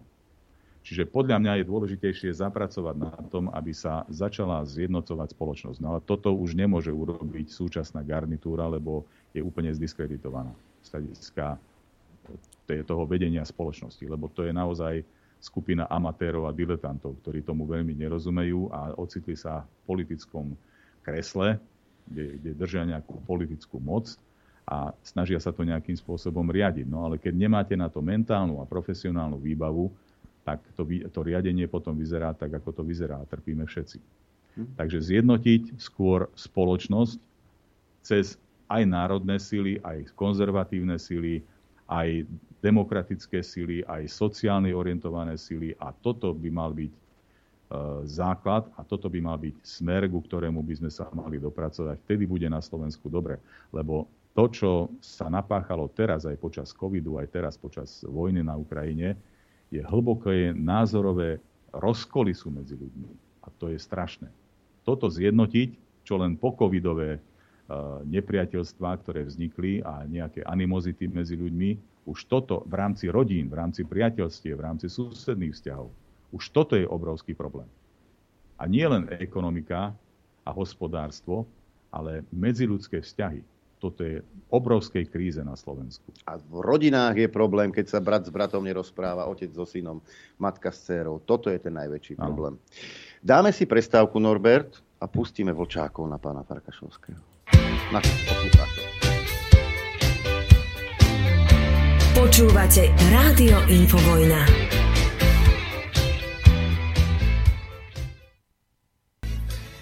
Chcete vedieť pravdu? My tiež. My tiež. Počúvajte Rádio Infovojna. Pekný deň vám prajem. A ja, a ja. Nejak som a myslím, a myslím, myslím, myslím si, že aj pán Farkašovský, ktorý je tu v štúdiu. A, a teraz, je, teraz je ten čas, kedy tie otázky nebude klásť ani Noro, ani ja, ale vy, poslucháči. 0950661116, mailová adresa ráno zavináč infovojna.bz a už máme aj prvý telefonát. Počúvame, nech sa páči. Zdravím, Infovojna, pre všetkých poslucháčov. V prvom rade chcel by som povedať, Ďaká Bohu za infovojnu a všetkých tých, čo podporujú vás a držím vám palce, som e, váš poslucháč a veľmi sa teším, že vlastne fungujete. A veľmi pozorne som počúval uh, pána Farkašovského a musím povedať, že niečo mi na ňom nesedelo. A až keď rozbalil to, že je politicky angažovaný, že je členom SNS, vtedy som pochopil vlastne, že odkiaľ fúka. Odkiaľ fúka vetrom. Osobne vidím problém v našom, v našom štáte, že vlastne my žijeme v mafiánskom štáte. Pána Mečiara považujem za krstného otca tohto mafiánskeho štátu. Mal veľmi dobrých žiakov, jak, jak pán e, Sulík, e, Kolár, a kde mohol by som pokračovať. Robert Fico, ktorí sa veľmi dobre učili aj s Matovičom, ako okradať tento štát. Teraz, najväčší problém v tomto štáte je, že každá e, politická strana e, má svoje médiá. Hej, rozprávali sme sa o médiách. Pán Farkašovský vstúpil do politickej strany. E, toto je najväčší problém, lebo každý, každá táto politická strana používa svoje médiá, ktoré sú sponzorované a, a platené zo západu. Na Slovensku není nič slovenské. My sme len obyčajná kolónia. Tady pán, pán Zarkašovský rozprával o, o náčelníkovi a náčelníkoch. Veď Andrej Danko je takisto jeden veľký náčelník, ktorého nechceli ľudia voliť, ani ho nezvolili a nepochopil to a rozprávali ste takisto o egách. Takisto veľký egoista, ktorý nepochopil to, že ľudia ho nechcú. Nemal čo ponúknuť, ani vaša strana likvidujete vašu slovenskú národnú stranu. Aj s pánom Dankom. Za prvé. Pán Parkašovský, Takisto som žil v zahraničí, uh, v United Kingdom, v Anglicku. 21 rokov. Viem, ako to tam funguje. Slovenská, Slovenská republika nemá zahraničnú politiku. Absolútne žiadnu. Oni tam fungujú už storočia na ich, na ich zahraničnej politike. Oni s Európou nemali nikdy nič spoločné, ani nechceli nemať nič spoločné. Teraz, pokiaľ, pokiaľ zdravotníctvo, médiá nebudú stále stále znásilňované a politizované a dosa- a všade sa dosadujú aj v zdravotníctve len politickí kandidáti, nominanti, tak sa nikam nedostaneme. Dobre, necháme pána Farkašovského odpovedať. No, nastolili ste viacero otázok. E, čo, čo, čo sa týka politiky, tak samozrejme je to osobné rozhodnutie každého, či vstúpi do politiky alebo nevstúpi, alebo do akej strany vstúpi a nevstúpi. Otázka je posúdenia vlastných schopností, ktoré by, so, by človek mal alebo mohol poskytnúť verejnej službe, lebo politika je o verejnej službe. Politika nie je pánske úcudstvo, aspoň v mojom ponímaní. A nemala by sa robiť len preto, aby som bol politikom. Ja som mal dobrý základ pre politiku v tom, že celý život som robil v médiách a v médiách som sa naučil tri veci, ktoré sú pre politika kľúčové. A to hovoriť s ľuďmi, rozprávať sa s ľuďmi, počúvať ľudí a robiť pre ľudí.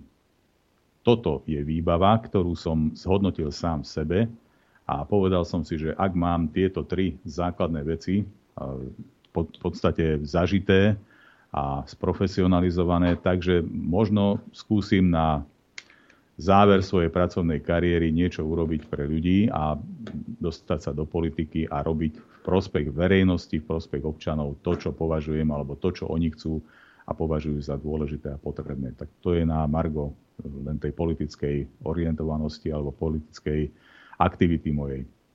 Čo sa týka politikov, súhlasím s vami v tom, že v politike by mala dominovať odbornosť. Teraz na to prichádzajú, že je dôležité mať ministra hospodárstva, energetického experta. Neviem, či dotyčný pán je dobrý expert alebo zlý, to neviem posúdiť zatiaľ. Ale teraz príde, prichádza táto vládna garnitúra na to, že áno, je dôležité, aby tam bol človek, ktorý rozumie energetike. No ale pýtam sa, rozumie pán minister financií financiám? Rozumie pani vicepremiérka eurofondom? Rozumie pán, neviem, XY, nový štátny tajomník ministerstva zahraničných vecí, ktorý má 27 rokov aj s dovolenkou v zahraničnej politike. A sme tu pri koreni veci. V politike by mali byť ľudia, ktorí sú zrelí, ktorí sú zrelí osobnostne, ktorí sú zrelí profesionálne. To je jedno v akej oblasti, ale sú profesionálne zrelí v danej oblasti. Toto je dôležité. No a pokiaľ sa týka o pána Danka, áno, Pán Danko bol predseda parlamentu 4 roky, jedno volebné obdobie. Samozrejme urobil veľa chýb, na čo poukázali aj médiá, statočne ho zosmiešňovali, ale je to človek, ktorý bol na vrchole, ktorý padol. Ktorý padol a zaznamenal veľmi tvrdý pád. Teraz ho nehájim, teraz hovorím objektívnu pravdu. Ale je to človek, ktorý má dobré ľudské vlastnosti, to hovorím zase z vlastnej skúsenosti. On padol, udrel sa, a teraz je otázka. Je hamba padnúť? Alebo je hamba padnúť a nepokúsiť sa stať? Otázka je, či sa poučili, pán Danko. Viete, on, sa, z toho. On, on, on padol, on sa poučil a on vstal. A teraz robíme všetko preto v mediálnej oblasti, v tréningoch, aby sa dostal do, na takú úroveň, že bude zodpovedným spôsobom bude participovať a bude partnerom komukoľvek v rámci politickej scény. A samozrejme má svoje vízie a veľmi dôležitá vec je, keď človek padne a má odvahu stať a ísť znova a ísť dopredu a poučený, to je veľmi dôležité, že poučený z toho pádu, máme právo nedať mu druhú šancu? Skúste rozmýšľať. Máme ďalší telefonát, počúvame, nech sa páči. Dobrý deň, tu je Peter z Bratislavy. A ja chcem pozdraviť aj Adriana Nora, aj pána Farkašovského. Tiež sa vám chcem poďakovať za vašu prácu, lebo naozaj to pomáha vyvážiť ten, tie, ten bullshit z mainstreamu. Ja by som mal tak na pána Farkašovského, keď tam hovoril ako o tom, jak fungujú tie jednotlivé televízie a rozhlasové stanice ohľadom spravodajstva. Podľa môjho názoru už neexistuje v slovenských médiách, mainstreamových, spravodajstvo. Spravodajstvo podľa mňa je, keď mi oznámite, stalo sa toto a toto, ten a ten politik sa k tomu vyjadril. Ale čo je u nás normálne, nasleduje anketka na ulici, kde mi podsunú, že čo si mám o tom myslieť. Alebo dajú nejaký rozhovor tam s nejakým ukrajinským detkom, ukrajinskou babičkou, ako plačú, že ten zlý Putin, čo im zle urobil. Toto podľa mňa do spravodajstva nepatrí a aj RTVS si dlho držala tieto kritéria spravodajstva, ale už je to také isté ako všetky ostatné stanice.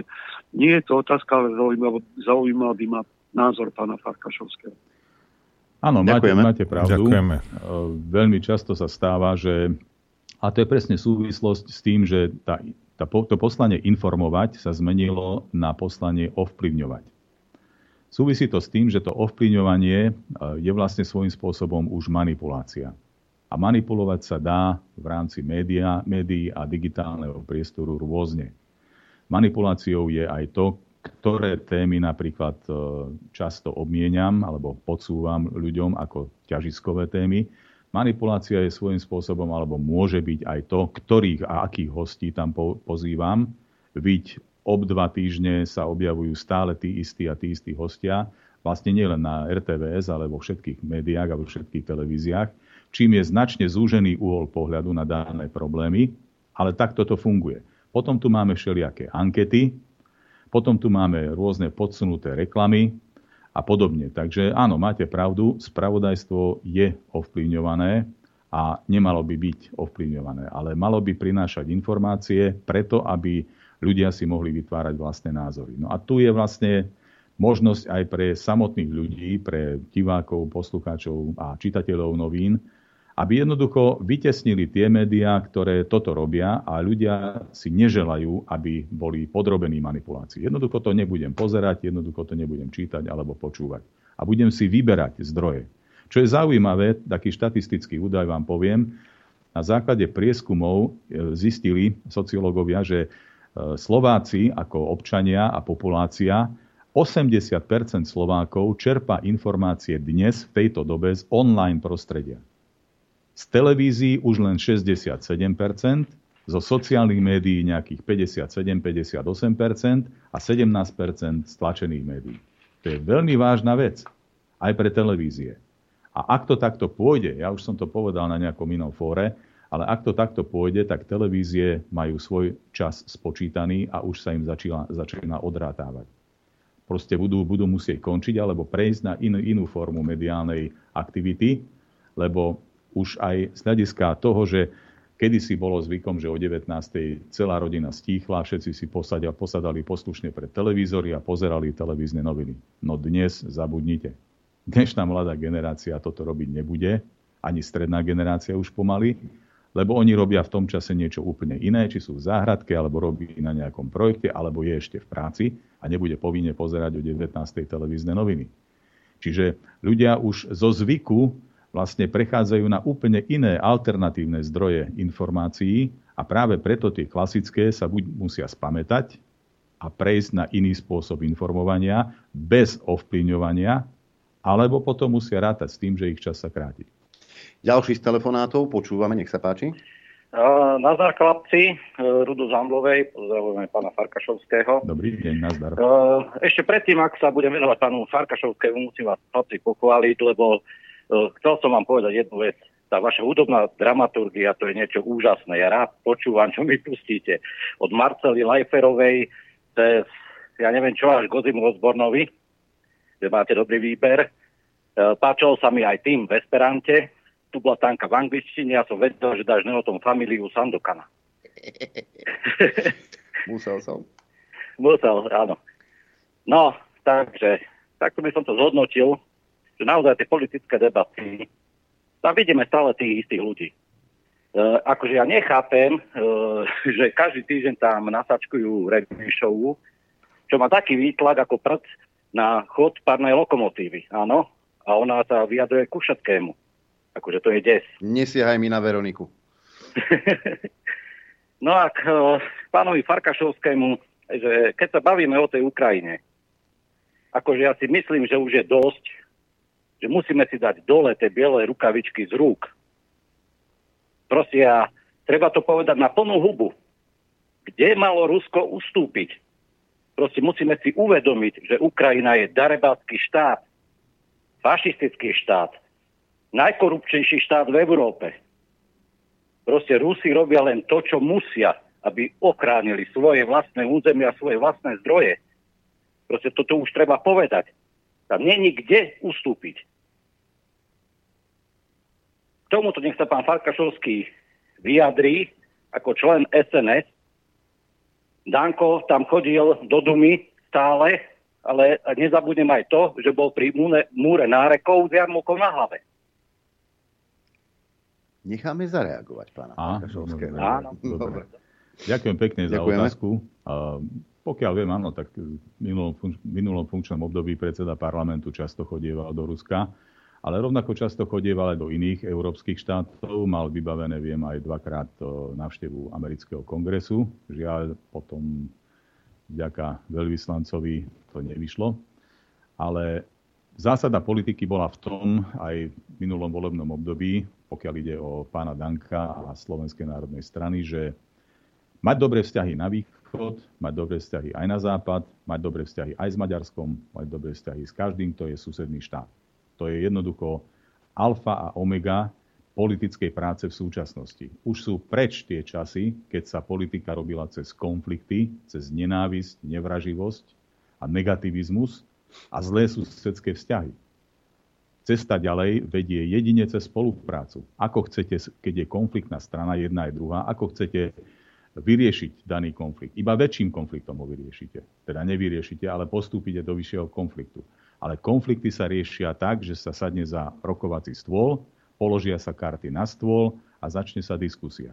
Tá diskusia je ťažká.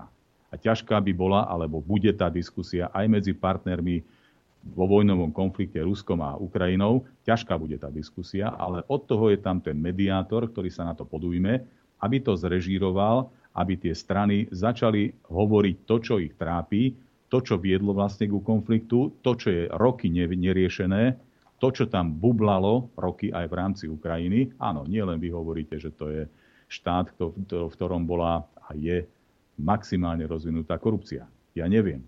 Neviem to posúdiť, lebo som nežil nikdy na Ukrajine, ale áno, traduje sa to.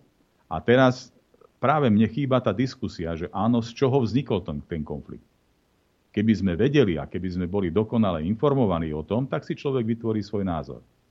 A súhlasím s tým, že vojna je jednoducho najhoršie z možných riešení. Iné horšie riešenie už neexistuje, lebo prichádzajú ľudia o životy, strata na majetku, ruinované hospodárstvo. Čo je na vojne dobre? Ani z jednej, ani z druhej strany. O, ale korporácie tieto no, zbrojné by vám vedeli povedať, že čo je na tom dobre. dodávok zbraní samozrejme. Ďalší z telefonátov, nech sa páči.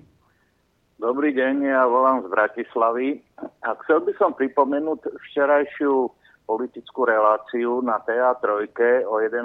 hodine, kde boli Fico s Kolárom. A začali tou tragickou dopravnou nehodou v Bratislave.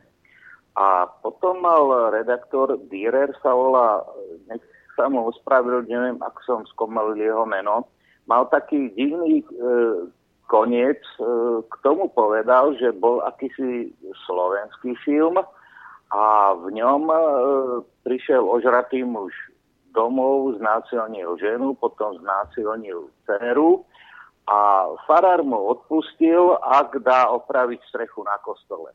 Takže skúste mi prosím vás dešifrovať, čo tento moderátor, e, som sa mu ospravedlnil, ale no dobre, čo tento moderátor tým vlastne chcel povedať, keď e, nakoniec skončil u farára. Dobre? Lebo Áno, ja videl, si videl tom, som to z okolností. Vy, vy, ja si v tom dokážem odniesť iba zlý úmysel. Zlý, mm-hmm. špinavý úmysel. Dobre, Ďakujem, ďakujeme. vyjadrite sa k tomu. Ďakujem pekne. Ja som to z okolností tiež videl včera a všímam si to na TA3, že v poslednom období, to sa týka nejakých dvoch, troch týždňov dozadu. Umelecké prednesy začiatok, hej. Zač- začínajú sa relácie, alebo relácia, konkrétne menovaná relácia v politike, sa začína úvodným predslovom moderátora v dĺžke asi dvoch minút a tam zhodnocuje situáciu. Minule to bolo, že hambite sa všetci politici, v zápätí sa otvorí obraz e, na celé štúdio a sedí tam podpredsednička vlády a ešte nejaký poslanec parlamentu, takže absolútne nevhodné to bolo. A čo sa týka včerajška, ja som tomu tiež neporozumel. On chcel len sa odvolať na nejakú literárnu alebo filmovú predlohu v súvislosti tej, že ako si, aký obraz je obraz Slovákov jednak medzi nami a jednak vo svete, že sú to ožraní a tak ďalej a tak ďalej. Ale bolo to absolútne nemiestné, neprofesionálne a nemalo by sa to stávať. Neviem, do akej miery to riešia v dotyčnej televízii, ale z hľadiska dôveryhodnosti to určite, určite nepridá, skôr naopak hlboko to uberie a vidím, že si to všímajú aj diváci, ktorí sa povedzme nevyznajú až tak v tej televíznej technike a v moderovaní a v zásadách moderovania, ale vidím, že vám to vadí a to je dobre. Treba o tom rozprávať, treba to nastoliť, lebo toto nie je cesta. Nikoho nemajú zaujímať subjektívne názory, presvedčenie a vierovýznanie a neviem aké vyznanie moderátora. On tam nie je na to, aby hodnotil politickú situáciu. On tam má viesť diskusiu, majú viesť vecne, dodržiavať tému, dodržiavať čas, dodržiavať vyrovnanosť, objektivitu a dodržiavať slušnosť. Toto sú jeho základné povinnosti. No, viete, pán Farkašovský, ja mám niekedy dojem, že tí moderátori ako keby prezentovali svoj názor a sami seba. No to, to je tá chyba. To je tá chyba, to je tá profesionálna neskúsenosť a to, čo, čo mu hovorím, že ambície na úrovni mrakodrapu a schopnosti na úrovni podzemnej garáže. A to sa musí nejakým spôsobom vyrovnať dostať do rovnováhy, ale na to sú potrebné životné skúsenosti. Bez nich to nejde. Za všetky jedna mailová otázka, lebo aj tých mailov prišlo veľa. Ja som už vypol telefón. Prajem pekný deň, mám otázku na vášho hostia. Verejné médiá informujú len jednostranne. Myslíte si, že v budúcnosti, možno po voľbách sa to zmení? Dala by sa znovu postaviť a prečistiť mediálna sféra? Mal by byť moderátor alebo redaktor zodpovedný aj za nepravdivé výroky v médiách? Trúfol by si dnes viesť politickú debatu v terajších médiách? Myslíte si, že by v politických reláciách mali dostávať priestor aj mimo parlamentné strany? Dnes majú veľmi málo priestoru v médiách a potom divák nemá možnosť si vytvoriť alebo poopraviť názor. Už som povedal vlastne odpoveď na túto otázku. Moderátor tam nie je od toho, aby hodnotil, aby vôbec tam vnášal nejaký subjektívny názor, subjektívny pohľad na veci. To, či sa to mediálne prostredie ozdraví alebo nie, to závisí samozrejme od médií, aj od legislatívy, ktorá, ktorá rámcuje médiá, mediálnu sféru. Ale bude to veľmi ťažký obrad, pretože my sme dopustili to, a vlastne tá politická garnitúra, ktorá je tam teraz, dopustila to, že zo žurnalistiky sa vyvinula tzv. poviem to tak, že režimová žurnalistika, čo znamená v praxi, že áno, tie médiá sú eh, vlastne zástancami vládnej línie. To je jedno, či sa to týka covidu, alebo vojny na Ukrajine, alebo iných problémov, ale vždy v histórii boli médiá kontrolorom štátnej moci. A politik a médium a politik a novinár to bola vždy hramačky s myšou. Ale teraz sa to nejako zopsulo, poviem to tak hrubo, a vznikla situácia, že médiá ako keby sa pridali na, ofi- na, na stranu oficiálnej štátnej línie a nejakej doktríny, nejakého smerovania, ktoré nie je celkom správne a oni na to prídu pretože stratia divákov, stratia poslucháčov a budú musieť niečo so sebou urobiť. Pán Farkašovský, vás, vás neteší, že aspoň niekde vznikol nejaký súlad v našej, naš, na našom malom Slovensku? Ale áno. Hej. Aspoň niekde ja sú... som človek, ktorý má rád harmóniu. A, a... No, no a tam je harmónia obrovská medzi týmito, medzi týmito ľuďmi. Hej. Ale pravda je jedna, že a viete, ja by som ešte, a ja s tým nemám problém, keď bude prezentovať ten moderátor svoj názor, ale keď on prezentuje názor vlády alebo, vlá, alebo majiteľa, vtedy je to problém. Lebo ja ich poznám mnohých a viem, že to, čo píše, on si to nemyslí, on s tým dokonca ani nesúhlasí, ale musí. No musí, viete, ako musí. No tak, tak lebo ako každá prostitútka. Keď raz svoje prežiť. vlastné presvedčenie, tak potom Hej. je otázka, či zotrvám v tom médiu, alebo nezotrvám v tom médiu. BBC, keď som prišiel, tak jedna z prvých vecí, čo, čo nám povedali vo dverách, vaše súkromné názory sú vaše súkromné názory. Nikoho nezaujímali, nezaujímajú a nebudú zaujímať. Ak sa viete a budete hovoriť nie vládnu propagandu, ale budete hovoriť objektívne informácie. Ak ste stotožnení s touto politikou a s touto pracovnou líniou, tak tu zostaňte. Ak nie, tam sú dvere, nech sa páči, choďte kade radšie. Veľmi jednoduché. Ale kam to chceme dosmerovať, keď každý z novinárov bude zneužívať médium a zneužívať tú funkciu, že je moderátor alebo novinár, veľmi vplyvný, tak, a bude to zneužívať na svoje názory, no tak kam dospejeme? Iba k nevraživosti a k nepriateľstvu a k konfliktom. A to nie je cesta. Cesta vpred je pokora a cesta vpred je spolupráca. rešpektovanie, ľudskosť, čestnosť. To sú veci, ktoré, sú, do ktoré by mali byť vo výbave každého novinára a potom začne to, to mediálne prostredie sa postupne ozdravovať. Čas nás tlačí, 12. hodina sa blíži, pán Farkašovský. Ďakujeme veľmi pekne, že Ďakujeme. ste si našli cestu Bolo do mi potešením. Ďakujem veľmi pekne. Za pomohli ste nám pootvoriť teda troška dvere do toho mainstreamu. Lebo do- do- nevieme, do tej ako to oblasti, tam kde ste chodí. sa- Oh. A vieme. My, my vieme, ale... To práve, že to vieme, lebo je to na očiach verejnosti. No. Ďakujeme veľmi pekne. E, No a my sa rozlúčime samozrejme, pretože 12. hodina už nastala. Ja ďakujem vám za pozornosť, ďakujem vám za podporu, ktorá je veľmi dôležitá, pretože bez vás by tento projekt neexistoval. No a Noro, tebe za spoluprácu. Počuť a vidieť sa budeme opäť zajtra krátko po 9. v dopoludní na Infovojne. Pekný deň. Takisto ďakujem za podporu, ktorú nám prejavujete a ďakujem vám aj za pozornosť a prajem vám šťastnú a veselú dobrú noc. Vašim príspevkom sme nezávislí. Nezávislí. Rádio Infovojna.